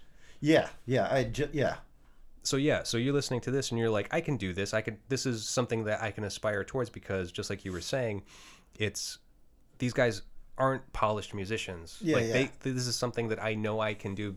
Like even if I don't practice too much, like it, like from this point where it's I'm just feasible. starting, like yeah, I, I, like this is like i said an it's obtainable, goal. It's- yeah, yeah yeah, yeah exactly. and and it's not like it's an obtainable goal goal and then i should get better than that it's like i mean i've been playing drums for a, a while now Right. and i don't i don't think i'm any better you know what i mean it's like i got to a point where i'm like this is this is what i wanted to do This is what you're doing. this is what I want to do. Right. And it's like I, I I'm sure if I really hunkered down and like tried, I could be as good as the good in mini the dude in Minibeast, you know. No. But it's like that's no, you can't. well yeah. Uh, well just theoretically I could. yeah, yeah. No, But, you can. but I but I'm not going to because I mean you don't want to. because I'm also doing other th- you know it's not my it's not my passion to become a great drummer. No, you, know, want to do it's some like, like punk rock and roll shit, and that's what this is, and that's what you do. Yeah. Yeah. You're you're doing exactly what you want to do. So that's what I'm saying. Like this is a perfect example of like music that influenced you and kind of like informed uh-huh. your art. Yeah. You know. I Yeah. mean, like it's a completely different different topic to say like, okay, music that informed your your uh, your your physical art. Mm-hmm. That's totally different because you're an artist as well. That's not a question I'm trying to get into right now. That's for another day. And you did the art for your Yeah. for your new album. Right. This is something that you did. Yeah, that's super fancy because I involved uh, photographs that I xeroxed and chopped up and In in the lettering of the of the band yeah, name. Yeah, You have the, all you those can see handsome models Yeah. that are that are there. It's a good thing you distorted them as well as you did. No, uh, uh, they're just naturally that Xerox, just that Xerox like white and blanked out, like like bleached out, like look to it. No, it's great. I love the art. You're you're a very good artist. I didn't want anyone's handsomeness to outshine another's. You know. Right. Yeah. It's it's all it's all equal, right? You're all equal songwriter partnership. Mm-hmm. That's like right. yeah, It's a band. makes sense. Yeah. Uh, that led me to uh, want to ask you a question. Actually, I didn't know if there was something that stuck out to you, like being like the newbie in town, you know, exploring the music scene, something like that, or even just being out at bars or something. You know, like you know, because that's where we all fucking hung out. Well, it was like okay, so in Illinois, people are naturally friendly. Hmm. In Rhode Island, people are not naturally friendly. No, we don't give a fuck. No, everyone, everyone is very. I, I thought they were assholes for like years. I was like, wow, everyone here is just kind of an asshole, and I realized later that they're just suspicious. Hmm. It's not that you're an, they're assholes. It's just that there's a lot of like, I know that guy's a crackhead, but I know he's a crackhead. I don't know what your deal is, so I'm gonna keep you at arm's length. I know he's a crackhead. I know what to do with that. I don't know what to do with you. Yeah, yeah. So there's a lot of that, and um, waiting for people to expose themselves to you, like expose the level of crazy that they're at. Yeah, it's like, yeah. Oh, this person's not someone so I want to I. I was here about five years and then things started like i had a group of friends and a community that you know Hmm. that i felt comfortable with but yeah the first several years i'm like man people are fucking unfriendly dicks around here and it- it's funny like uh like you walk down the street in my hometown you just acknowledge everyone that walks by you a nod Right. a, a hello a good evening so, Uh-huh. something you Yeah. acknowledge that a person walked by you and here, that's not done. And if you do that, like I did, Everyone looks at you like everyone looks at you like you're like, what the fuck do you want? That was the look I got a hundred times a day. What the fuck do you want? And so, and especially like walking to bars at night, if you walk across like a woman and you're like, I'm like, I'm not going to say hello. I'm not going to say hello. No.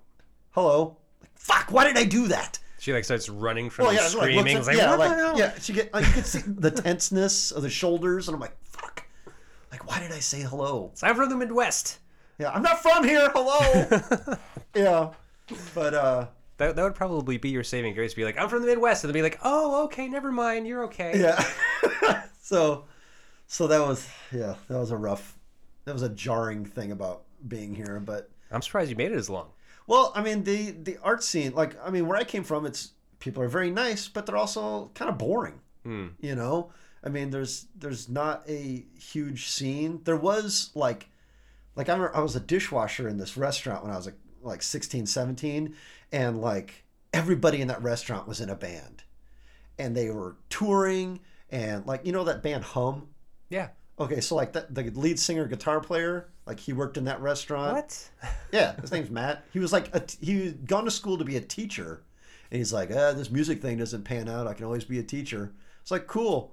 As I'm smoke a joint with you by the dumpster, and then like he went on to like you know Rural MTV for a little while. for yeah yeah yeah definitely did better than most. Yeah. Yeah. Yeah. And like I think he he has like a recording studio outside of our hometown now.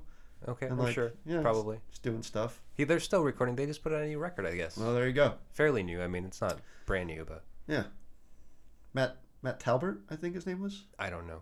I've never been a huge fan. I liked that record, that big I'm record. not a fan of the music, but the guy is super cool. Yeah. Yeah. Cool, man. Well, it's not not to But but then that all went away when I became old enough. Fuck, I keep punching this. stop punching my mic. So I talk with my hands. uh, yeah, that all went away when I became old enough to go to bars. right. Like that whole scene just died. right. Uh, I get it.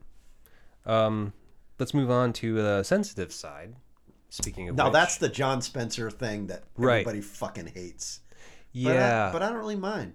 I feel like the, the, the tracks before it are so fucking bombastic that it's Right. like kind of nice to have this cool down thing. it breaks it up a little bit. But like, right, it's not even like at the end of the side. Oh no, So, but it lends itself. It, it- go ahead and play it. all right.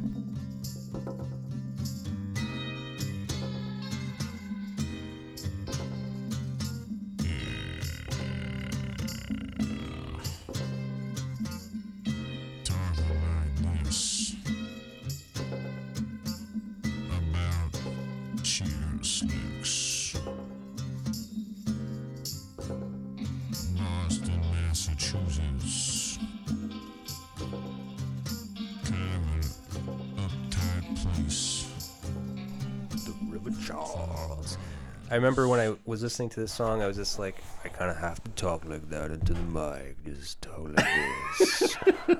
And see, when I you know I wasn't I wasn't living around here when I first heard that. I always thought it was the River Chow. I was like, oh, the River Chow, interesting. The River Chow. The River Chow.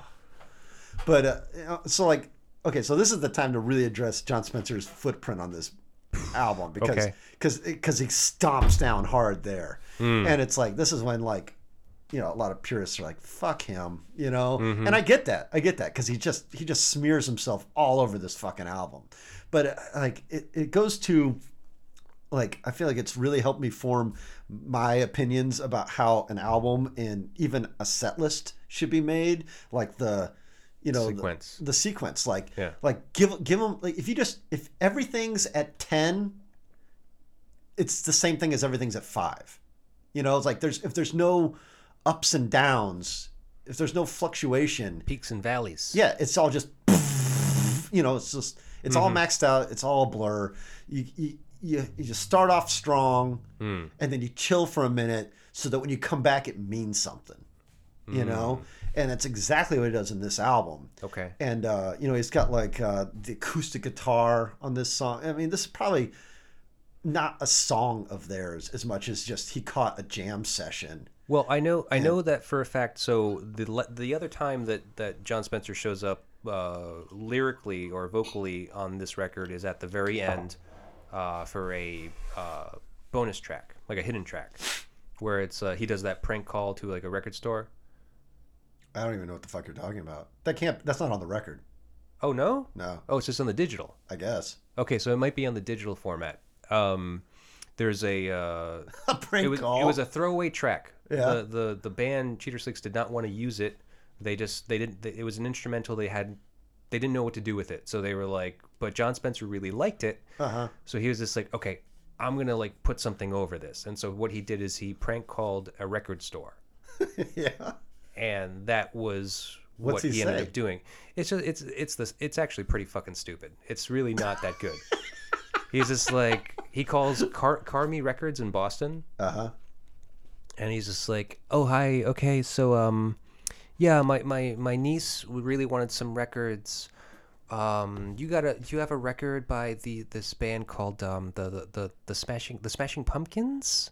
Is it, that that Oh, sounds I think I have heard that. that's silly. I have that sounds that. silly. Yeah, yeah. I have so that's heard that. that's I didn't even know that was related to this record, though. I guess it was uh, like the digital release of this record, maybe Oh, on the CD. funny. But so the digital, because I've been listening to the digital, because I don't have Uh-huh. the copy of this. so so I've I've heard that. I've been listening to it, and like yeah, that's like that's the throwaway track. And so basically, the band didn't want to use it. They had no desire to use it. It was this instrumental that they had nothing to do with, and so he absorbed it and like put this stupid vocal over it. and um Yeah. I mean, and so that that's kind of drunk like with power kind of thing. kind kind of yeah i mean so i don't know so you, you were saying how how the the shit i forget i lost it already the peaks and valleys Yeah, yeah, yeah. So like he, you know, he's got. I mean, and no other album. I mean, maybe there's a song I'm just not thinking of, but there's. It's definitely not a prevalent thing for there to be acoustic guitar on. oh that's the that's the song the next song that has acoustic guitar on it that's why So this has a guitar, and then so does Spanish Rose, which is okay the the f- the first song on the second side, Mm-hmm. and it sound it sounds great. It's not uh, it's it's not chill like this thing is. It's like you know, it's a more high energy song, Yeah. but it's got an acoustic guitar over it, and it's like that only happened because Spencer produced this record, oh yeah and uh, I just think it's a really good choice for that song, Hmm. and uh, I think he makes I don't know. I like Jon Spencer. I think he makes good choices.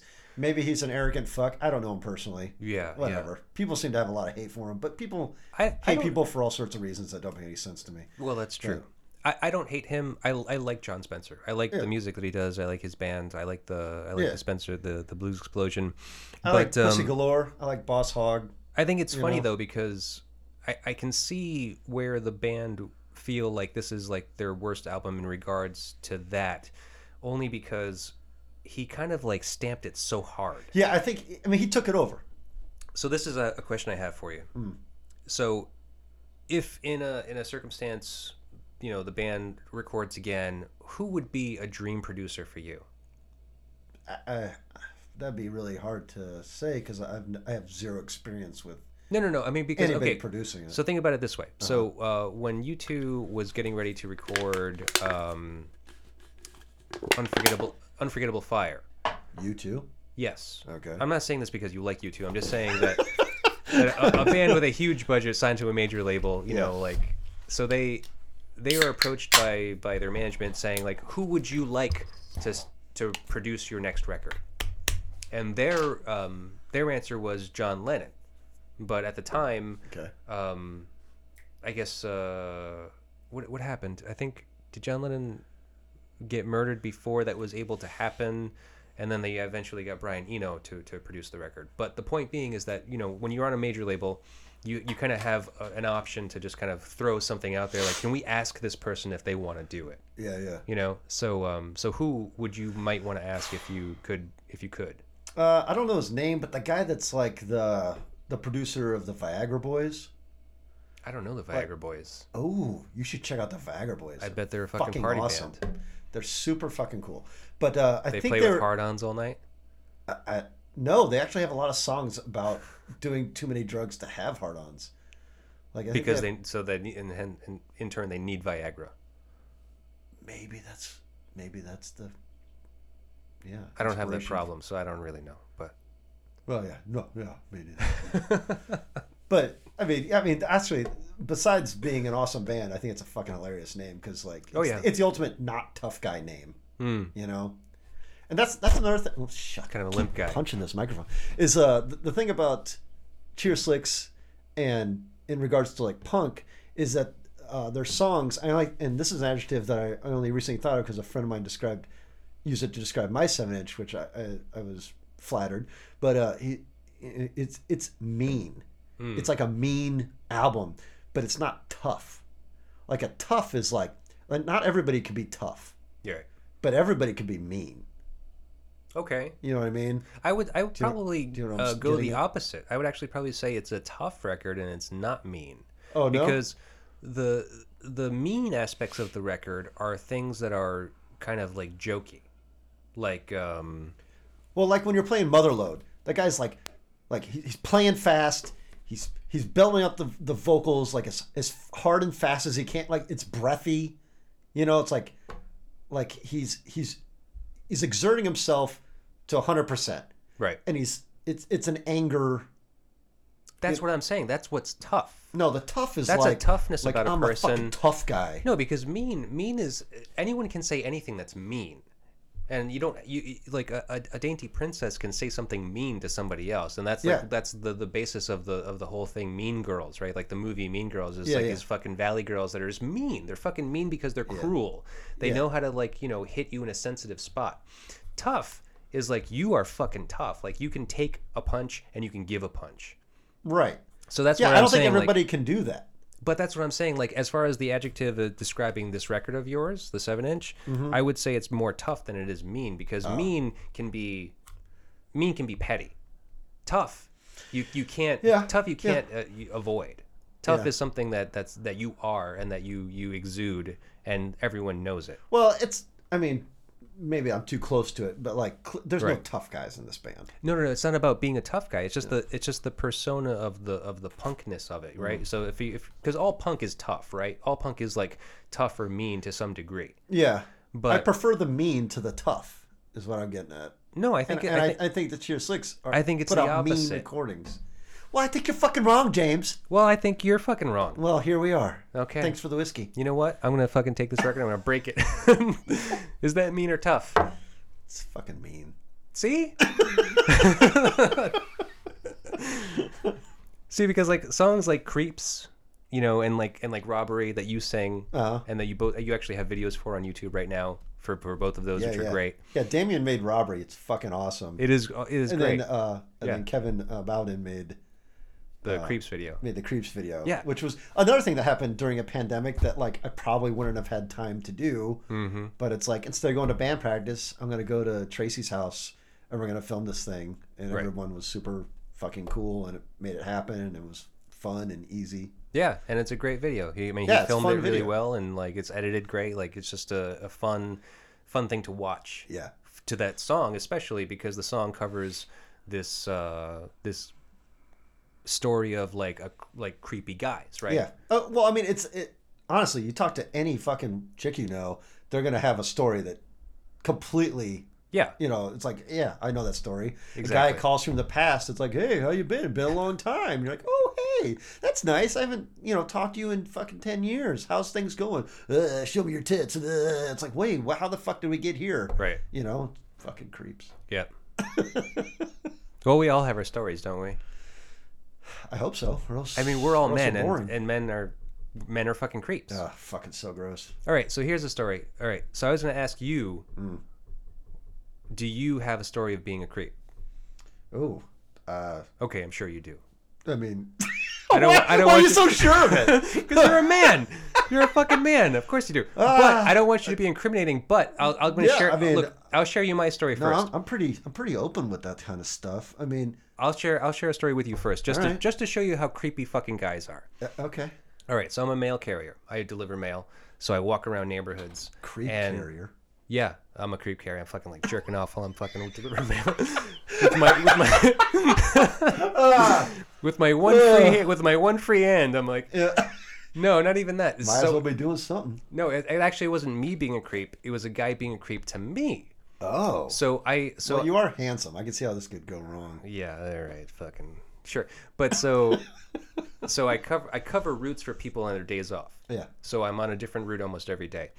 So I'm on this girl's route. This young girl. She, well, she- she's not young. She's probably around my age, but she's small. She's petite. She's cute. She's like you know. Um, and so I go do her route, and like I'm, I keep on noticing this guy show up in a red truck.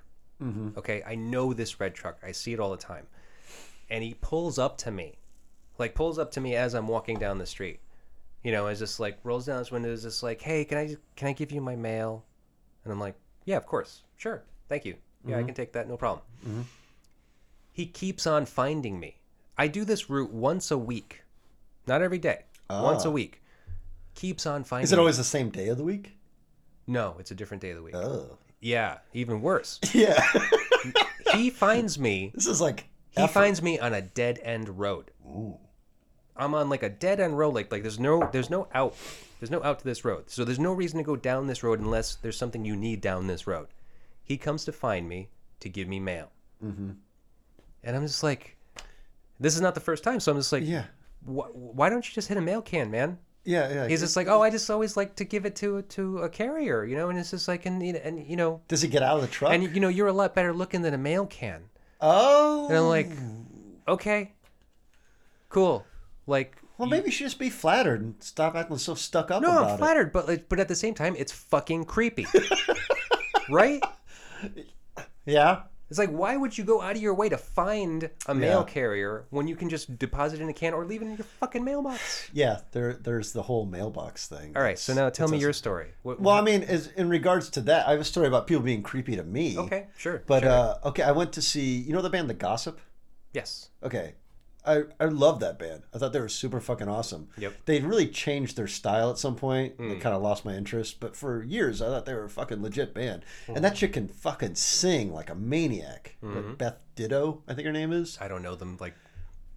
I don't know the members, but I know the Yeah. band. I know the Yeah, I think her name's Beth Ditto, and or her stage name or whatever. But uh, anyway, so I'm at the Middle East upstairs, Mhm. and I go there, and she's gay. The Beth Ditto is, so it's like she has a, a large uh, following of, of the gay community, and so there's like a ton of girls there, and I, I don't know, but it seems just from gauging the room that the you know it's kind of a gay crowd. I, I don't care, whatever. And I'm and I'm sitting there and like for the first time ever in my life, I'm like, wow, I'm like the chick at the punk rock show, you know. And there's like girls kind of like sizing me up left and right, and not like in a like, Like I want to fuck you way. yeah, Like, but, uh, and not in a, fuck to you? Like, and, no, no, no, not in like I want to fight you, but I don't know, like just straight up like I'm meat.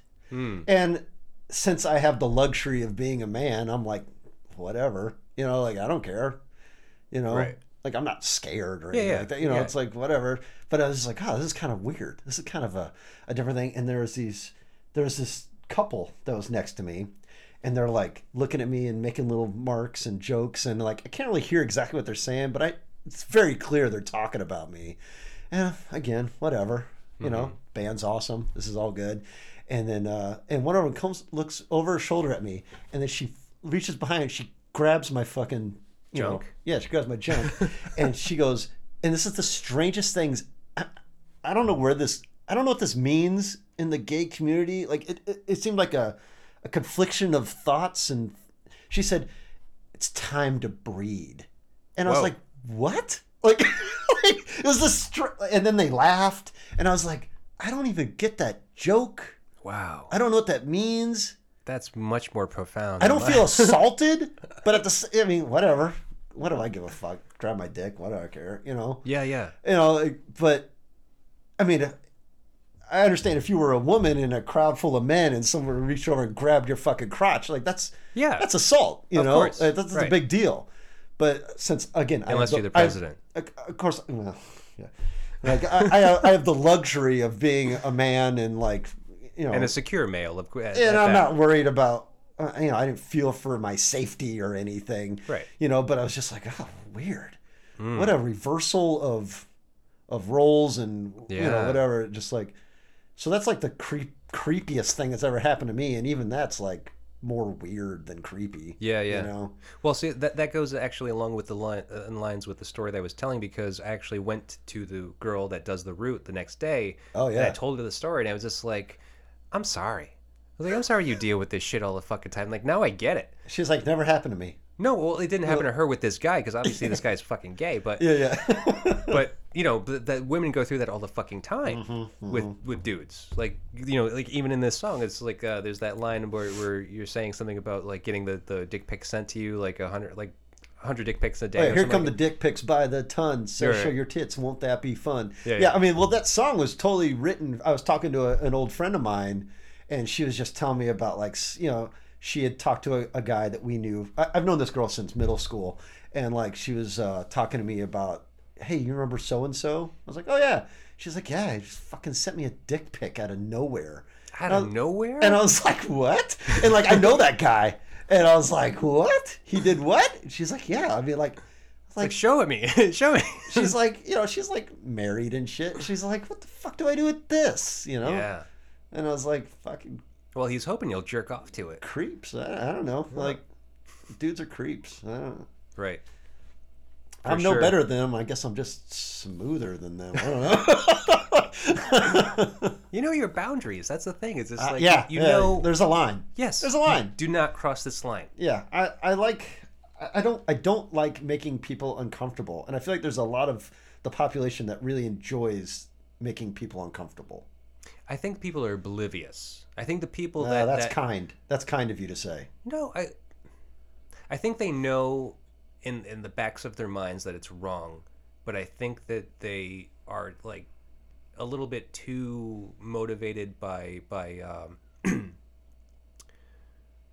impulse to really ha- to, to to to think it through and to to derail themselves and say like I shouldn't do that. at best they think it's like charming and funny I don't know about charming and funny. I think that's their excuse. Mm, I think when it doesn't fall right, if it doesn't, if it doesn't work, I was trying to be funny. That was that was supposed to be cute. Mm-hmm. oh yeah yeah yeah you know, yeah that's the excuse. yeah But in well like i reality, said at best right? at best no, no, no. At, but at best, it's their excuse. Mm. Like so, you know, like they know what they like what they're doing. Their their reaction, like their actions shouldn't, like they shouldn't be doing it. You know, like there's a Mm. certain way to talk to a woman, a woman as a male, as a heterosexual male, Mm. that you know you should not do. Like it's not going to go well. Mm-hmm. And if it does go well, okay, it worked out in your favor. It's like that. It's like that fucking uh, Saturday Night Live fucking sketch, like where Michael Jackson and then Liberace are talking about like you know hooking up with women. i don't know And the sketch No, okay, you gotta find it. It's fucking Eddie Murphy as fucking Michael Jackson, and uh, I think it's I think it's Billy Crystal as Liberace, and um, they're talking about like hooking up with women, Uh-huh. and they're like the most like kind of like awkwardly like gay men, like pop stars. They're like, you know, there's just like that that there's that random moment where you like just you, you know as you just gotta go up to the girl and say like I, I don't want I want to jump your bones, you know, it's just like. And well like it's, the, it's like a lot of guys the time that it works is like is Yeah, yeah. so satisfying. yeah i think a lot of guys just play the odds Right. they're like if nine girls slap me and one girl sucks my dick then i fucking I won. i won Yes. you know it's like just cast a net you know You cast your net wide enough, yeah and you'll uh, you'll succeed eventually. All right, we should move on to destroy you.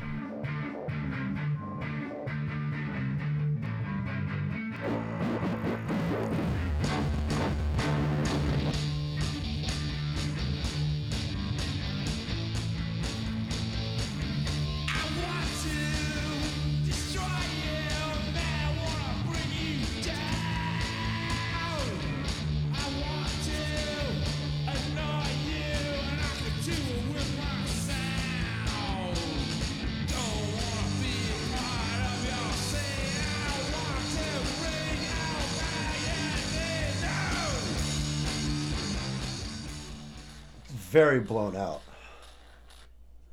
Well, it's also the quality of the fucking playback right now. No, no, no. That I'm. I mean, I'm very That familiar with this record. Oh, okay. I'm saying it's blown out as fuck. you know, and it's like, like, uh, like you don't miss a bass at all because the everything's so blown out. It's like, Oh yeah, you know, it's like right. you don't need that deep tone because it's the the guitars are so in the red, if you will, Mhm. Of course. that uh, that it kind of just loans itself to Mhm. to a fuller sound. Of, you know, you just don't miss the bass. Mm. You know. I agree with you. So, um, what was I going to say about fucking Jon Spencer and this? Okay, so I was asking you about the, your your dream producer scenario uh, earlier because we, as we discussed, Cheater Slicks did not like did, do not like this record in Yeah. general. Yeah. Like in hindsight, looking back at it, they're like they really didn't capture our sound.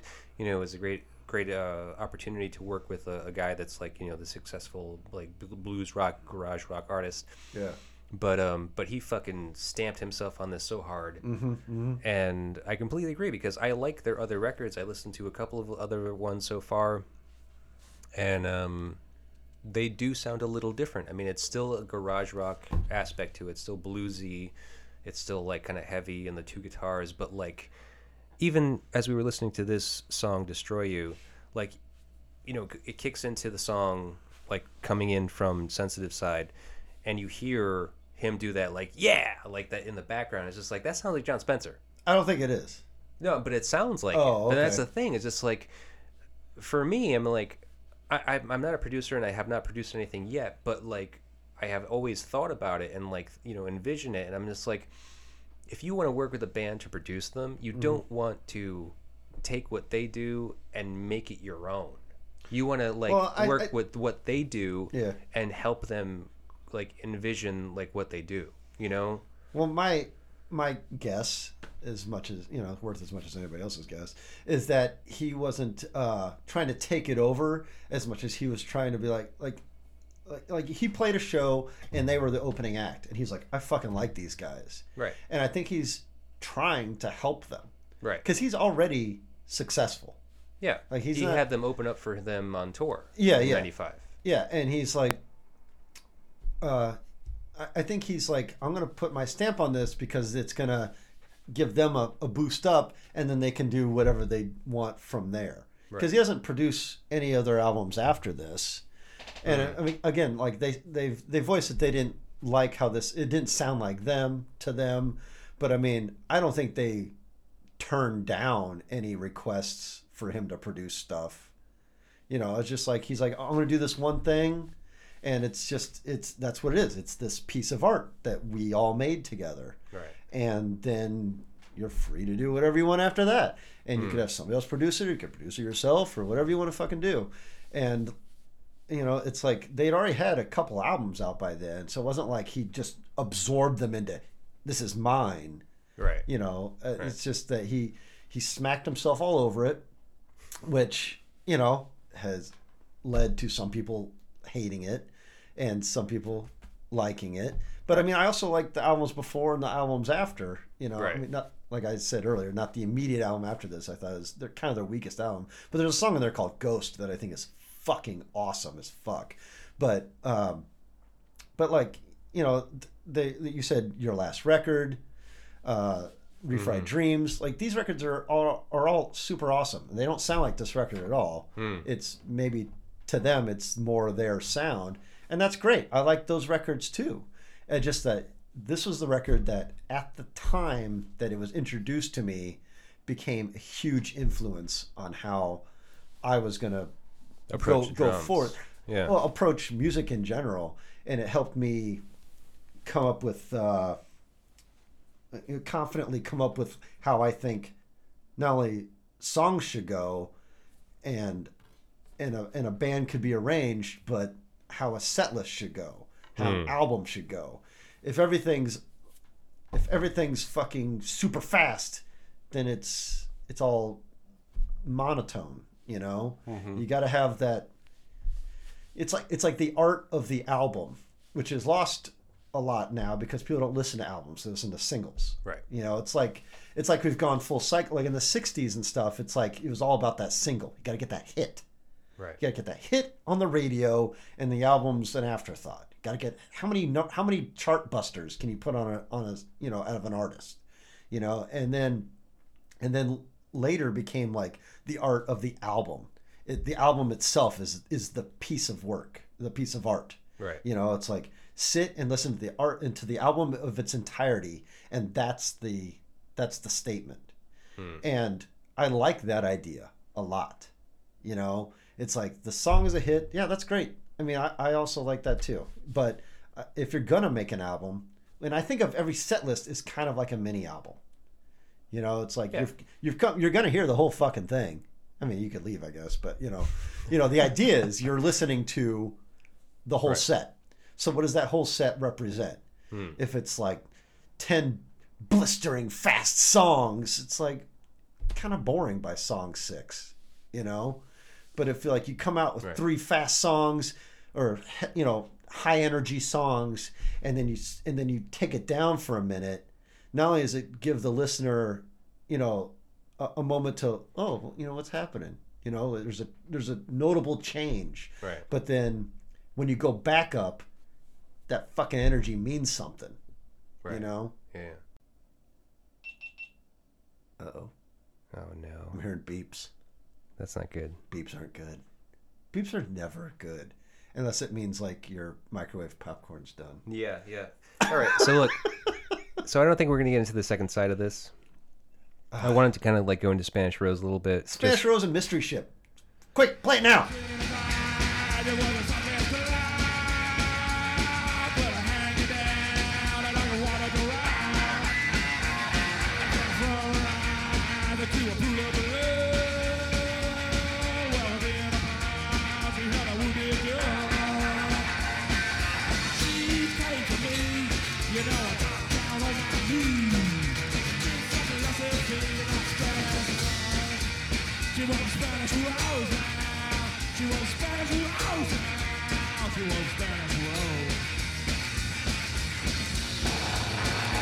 Do like that chord. It's a beautiful song. It's a great Hmm. song, and the acoustic guitar sounds great on it too. I think it adds something that it's it's not like a low energy folky song where you think, oh yeah, acoustic guitar would work on this. Right. It's like it's fuck. It's almost like the Pixies. You know, it's like they, they played acoustic guitar on some fucking rockin' tunes, and it's had this great sound to it. You know. Oh, yeah. And Yeah. I feel like that's kind of similar to what's going on here. It's like I mean, you could you play you could play a song with electric guitars and it'd be great. It'd be fine. But Hmm. the acoustic guitar, adds like an element that's If an sup- acoustic guitar is not played like, like a sleeper. finger pickingly or like like softly strumming, Mm-hmm. then yeah, it can be it can be used as punk. I mean, Mm-hmm. even um, even the Breeders, Cannonball, Mm-hmm. is played on uh, on acoustic guitar, but it's just that they put it through a distortion pedal. yeah. But yeah, it's the same thing. I mean, like if you if you if you strum and hit it hard enough and fast enough, then it doesn't seem like an acoustic guitar necessarily. Well, I think like it, it very much sounds like an acoustic guitar. Right. But But, I it, does, ju- I- it doesn't provide that same feel, that same folk like yeah, yeah, yeah. There's yeah, there's no folk, folk, sensibility to yeah, it. Right. Well, and it's it's clearly like an overdub, like you know, because the other guitars are still playing. Mhm. You know, but I, this is not something that's on any other Cheater Slicks albums that I can think of off the top of my head. Acoustic guitar? Yeah, yeah. I don't, it's Oh, not an element they use a lot, so I think it's it's interesting that he did use it Mm. on this recording, and like it's a benefit. I feel like it really works on that song. I mean, I'm not I'm not arguing that they should use the acoustic guitar more. I just like it's a nice fucking touch. It sounds Right. cool on this song. So have you seen this band play live before? Yes, I've had the pleasure of opening for them a When? couple a couple times. When and with with which band? Black Clouds both times. Where? uh, once at PA's Lounge in Boston Mm-hmm. or uh, Somerville, I guess, Okay. and then once at uh, Middle East Upstairs Cool. with uh, the Hunches and the Tampoffs. The All right. Hunches are fucking totally badass too, out of Portland, Oregon. You know those guys? No, the hunches. No, The Hunches. Hunches. I'm sorry. Hunches. Yes. Uh, yeah, they have two albums on In the Red. Fucking Okay. fantastic. manic, manic fucking band, super cool guys. Yeah. Yeah, Okay. guys and girls. Yeah, super And awesome. So you lucked out opening up for this band on a couple Yeah. of occasions. Yeah, yeah. I was like, uh, it was. we played at PA's Lounge. I think it was the second time, and like it's a smaller venue than than Middle East. I played there. So okay, so like you know how it's like one side's the stage show area and the other side's like the drinking bar. Yeah, the bar, yeah. So like those guys were like sitting at the uh, at their table, and uh, try. I was like, I'm not going to geek out on these guys. I'm not going to geek out on these guys. And then I totally went over and geeked out on them. You know, I was like, hey, hey, hey, how's it going? I'm a fucking huge fan. I'm, you know, just like you know, like, be cool, man, be cool. You know, like you know, it's like, you know, I mean, I can't remember what I said, but I was talking to him a little bit, and I was like, okay, we're gonna go play, and uh, I was talking because I was talking to uh, Dave Shannon, the guitar player, and uh, he's like, oh, all right, cool, you know, it's like, so you guys are in Columbus, Ohio, right? Like, wh- why'd you move there from here? He's like, oh, because our friend Don Howland from the, you know, like, oh yeah, guy from the Bassholes. He's like, yeah, yeah you know, he, he was living there and just seemed like a cool, cheap place to live. Right. Like, how would you describe the town? He's like, oh, they're really into football. I was like, "O- okay. like, like, you're not selling me on it, man. Yeah. You know, and then I was like, what do you do for a living? He's like, uh, you know that restaurant Red Robin? Like, yeah. He's like, I paint their signs. Yeah, cool, cool. And I- I mean, they, they did not want to talk to me. Glamorous. you know, they did not want to talk to Yeah. me, and they were like not rude. You know, Mhm. like they were answering my questions, but I was like, it's super obvious you want me to go away, Yeah. but I'm not going away. You know, Yeah. I was like, sorry, I'm sorry, I'm a huge fan. I'm stuck. I was like, I'm, I'm one of your biggest fans. He's like, oh, you're not our biggest fan. I was like, oh no. They're like, no, this guy is. And it's like, I'm sort of this like little weirdo that's like, hey, hey. I was like, what, what's his deal? And he's like, I don't know. He's like, if you guys ever want to go on tour ever, I'll drive you. And so we got offered this tour, and we're like, you want to drive us? And he's like, yeah. So that's why we're here. It's like, wow, yeah, that guy's a bigger fan than I am. Thanks, man. No, you're welcome. Like, Takes Little- all kinds. A little man. nervous weirdo. And then, uh, yeah, so then like we played, and like I came back and I was like, they're sitting exactly where they were before. I was like, do you uh you check out the show? He's like, oh yeah, man. I was like, no, you didn't. No, you didn't, man. You're sitting exactly where you were. He's like, man, I don't know. I've seen a lot of bands Right. all you young kids, blah blah. And at the time I was in the Black Clouds, and it's like two of the guys in my bands were like ten years older than me. I was like, "Uh, these guys are the same age as you, and they're like, oh really? Who? I was like, the, the show's over, dude. You missed it. He's like, oh damn. I was like, really? That's all like ageism? Really? That's what I'm hit with? Oh shit, man.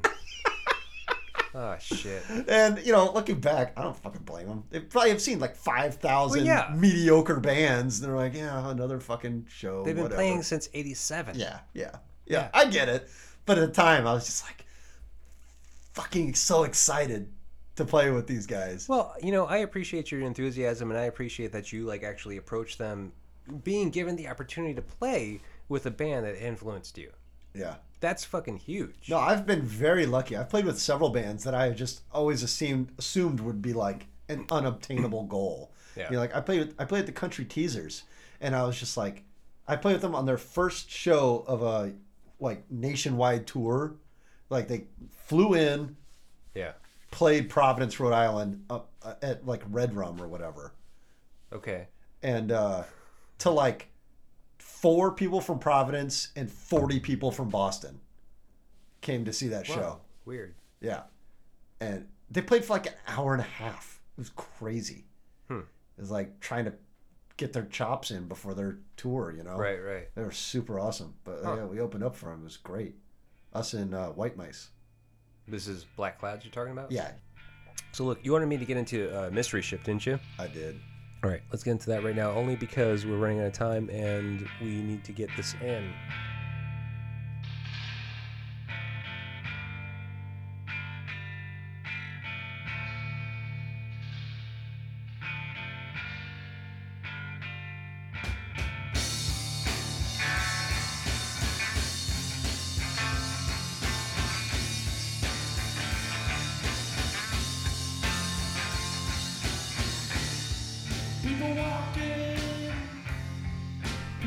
All right, well, you know how the fucking song goes.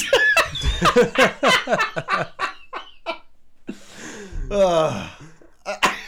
I know. Uh, Ugh. I know, awesome. I know how it goes too. Awesome. I just have to remind myself. Okay. Awesome.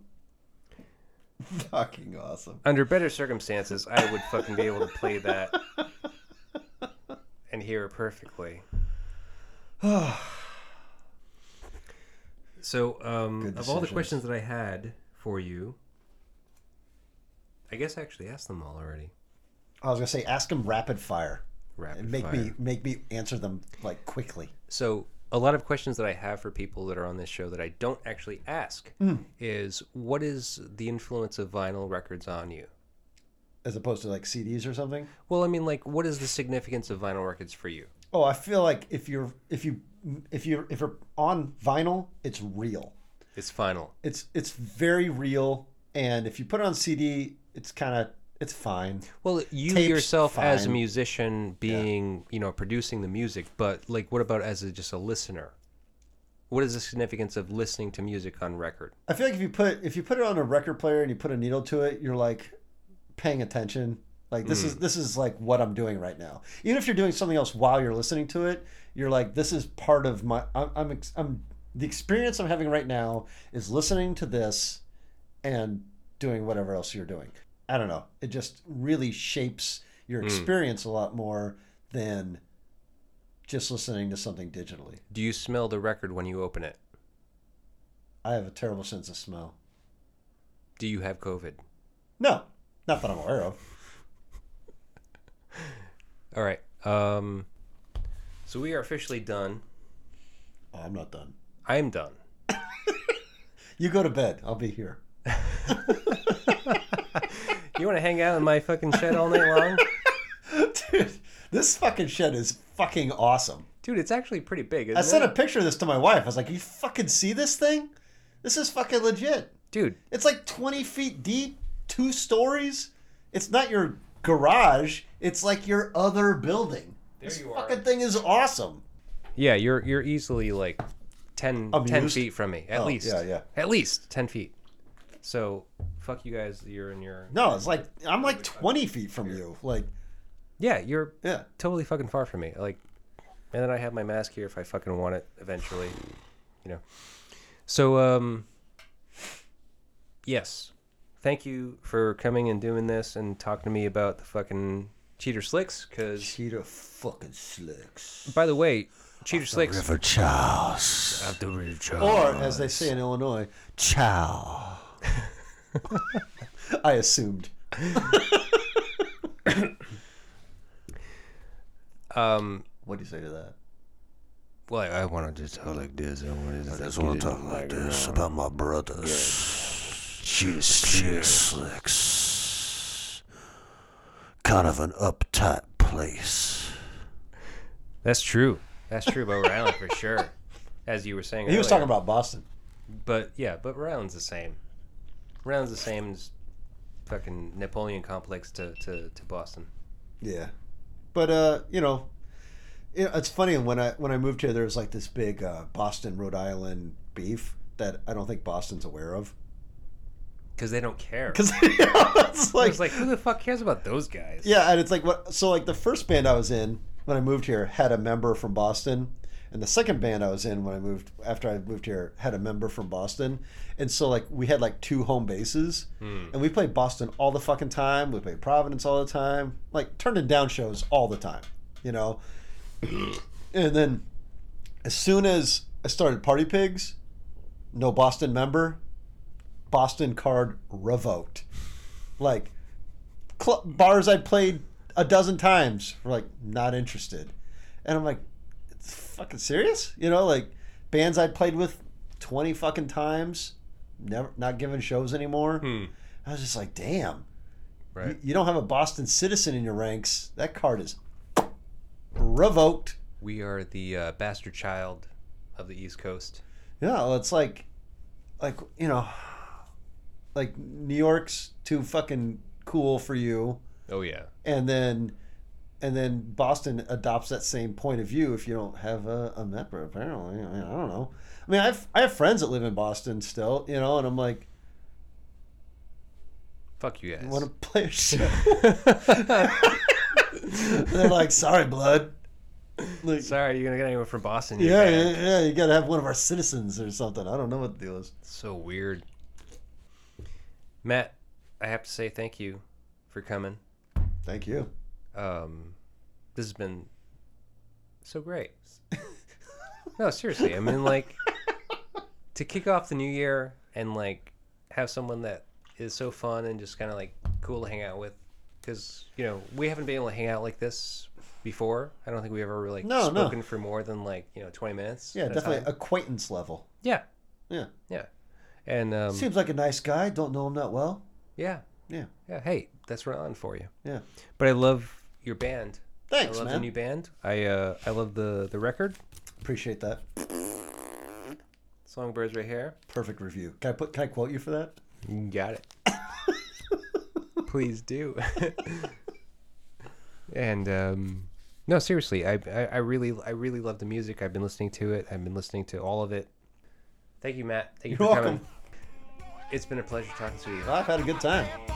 Thank you very much, sir. Sound around the bus, sitting next to someone's dad. Homeless dude and a chick that looks mad around the bus. Around the bus. Now I'm downtown bound. Twenty dollars in my pocket. See, know I get around. I ride the bus. Headed to my favorite spot. Ten bars, one block. Gonna drink a Vinyl Vision is a psychic static production. Theme song written and performed by Jeff Robbins of 123 Astronaut.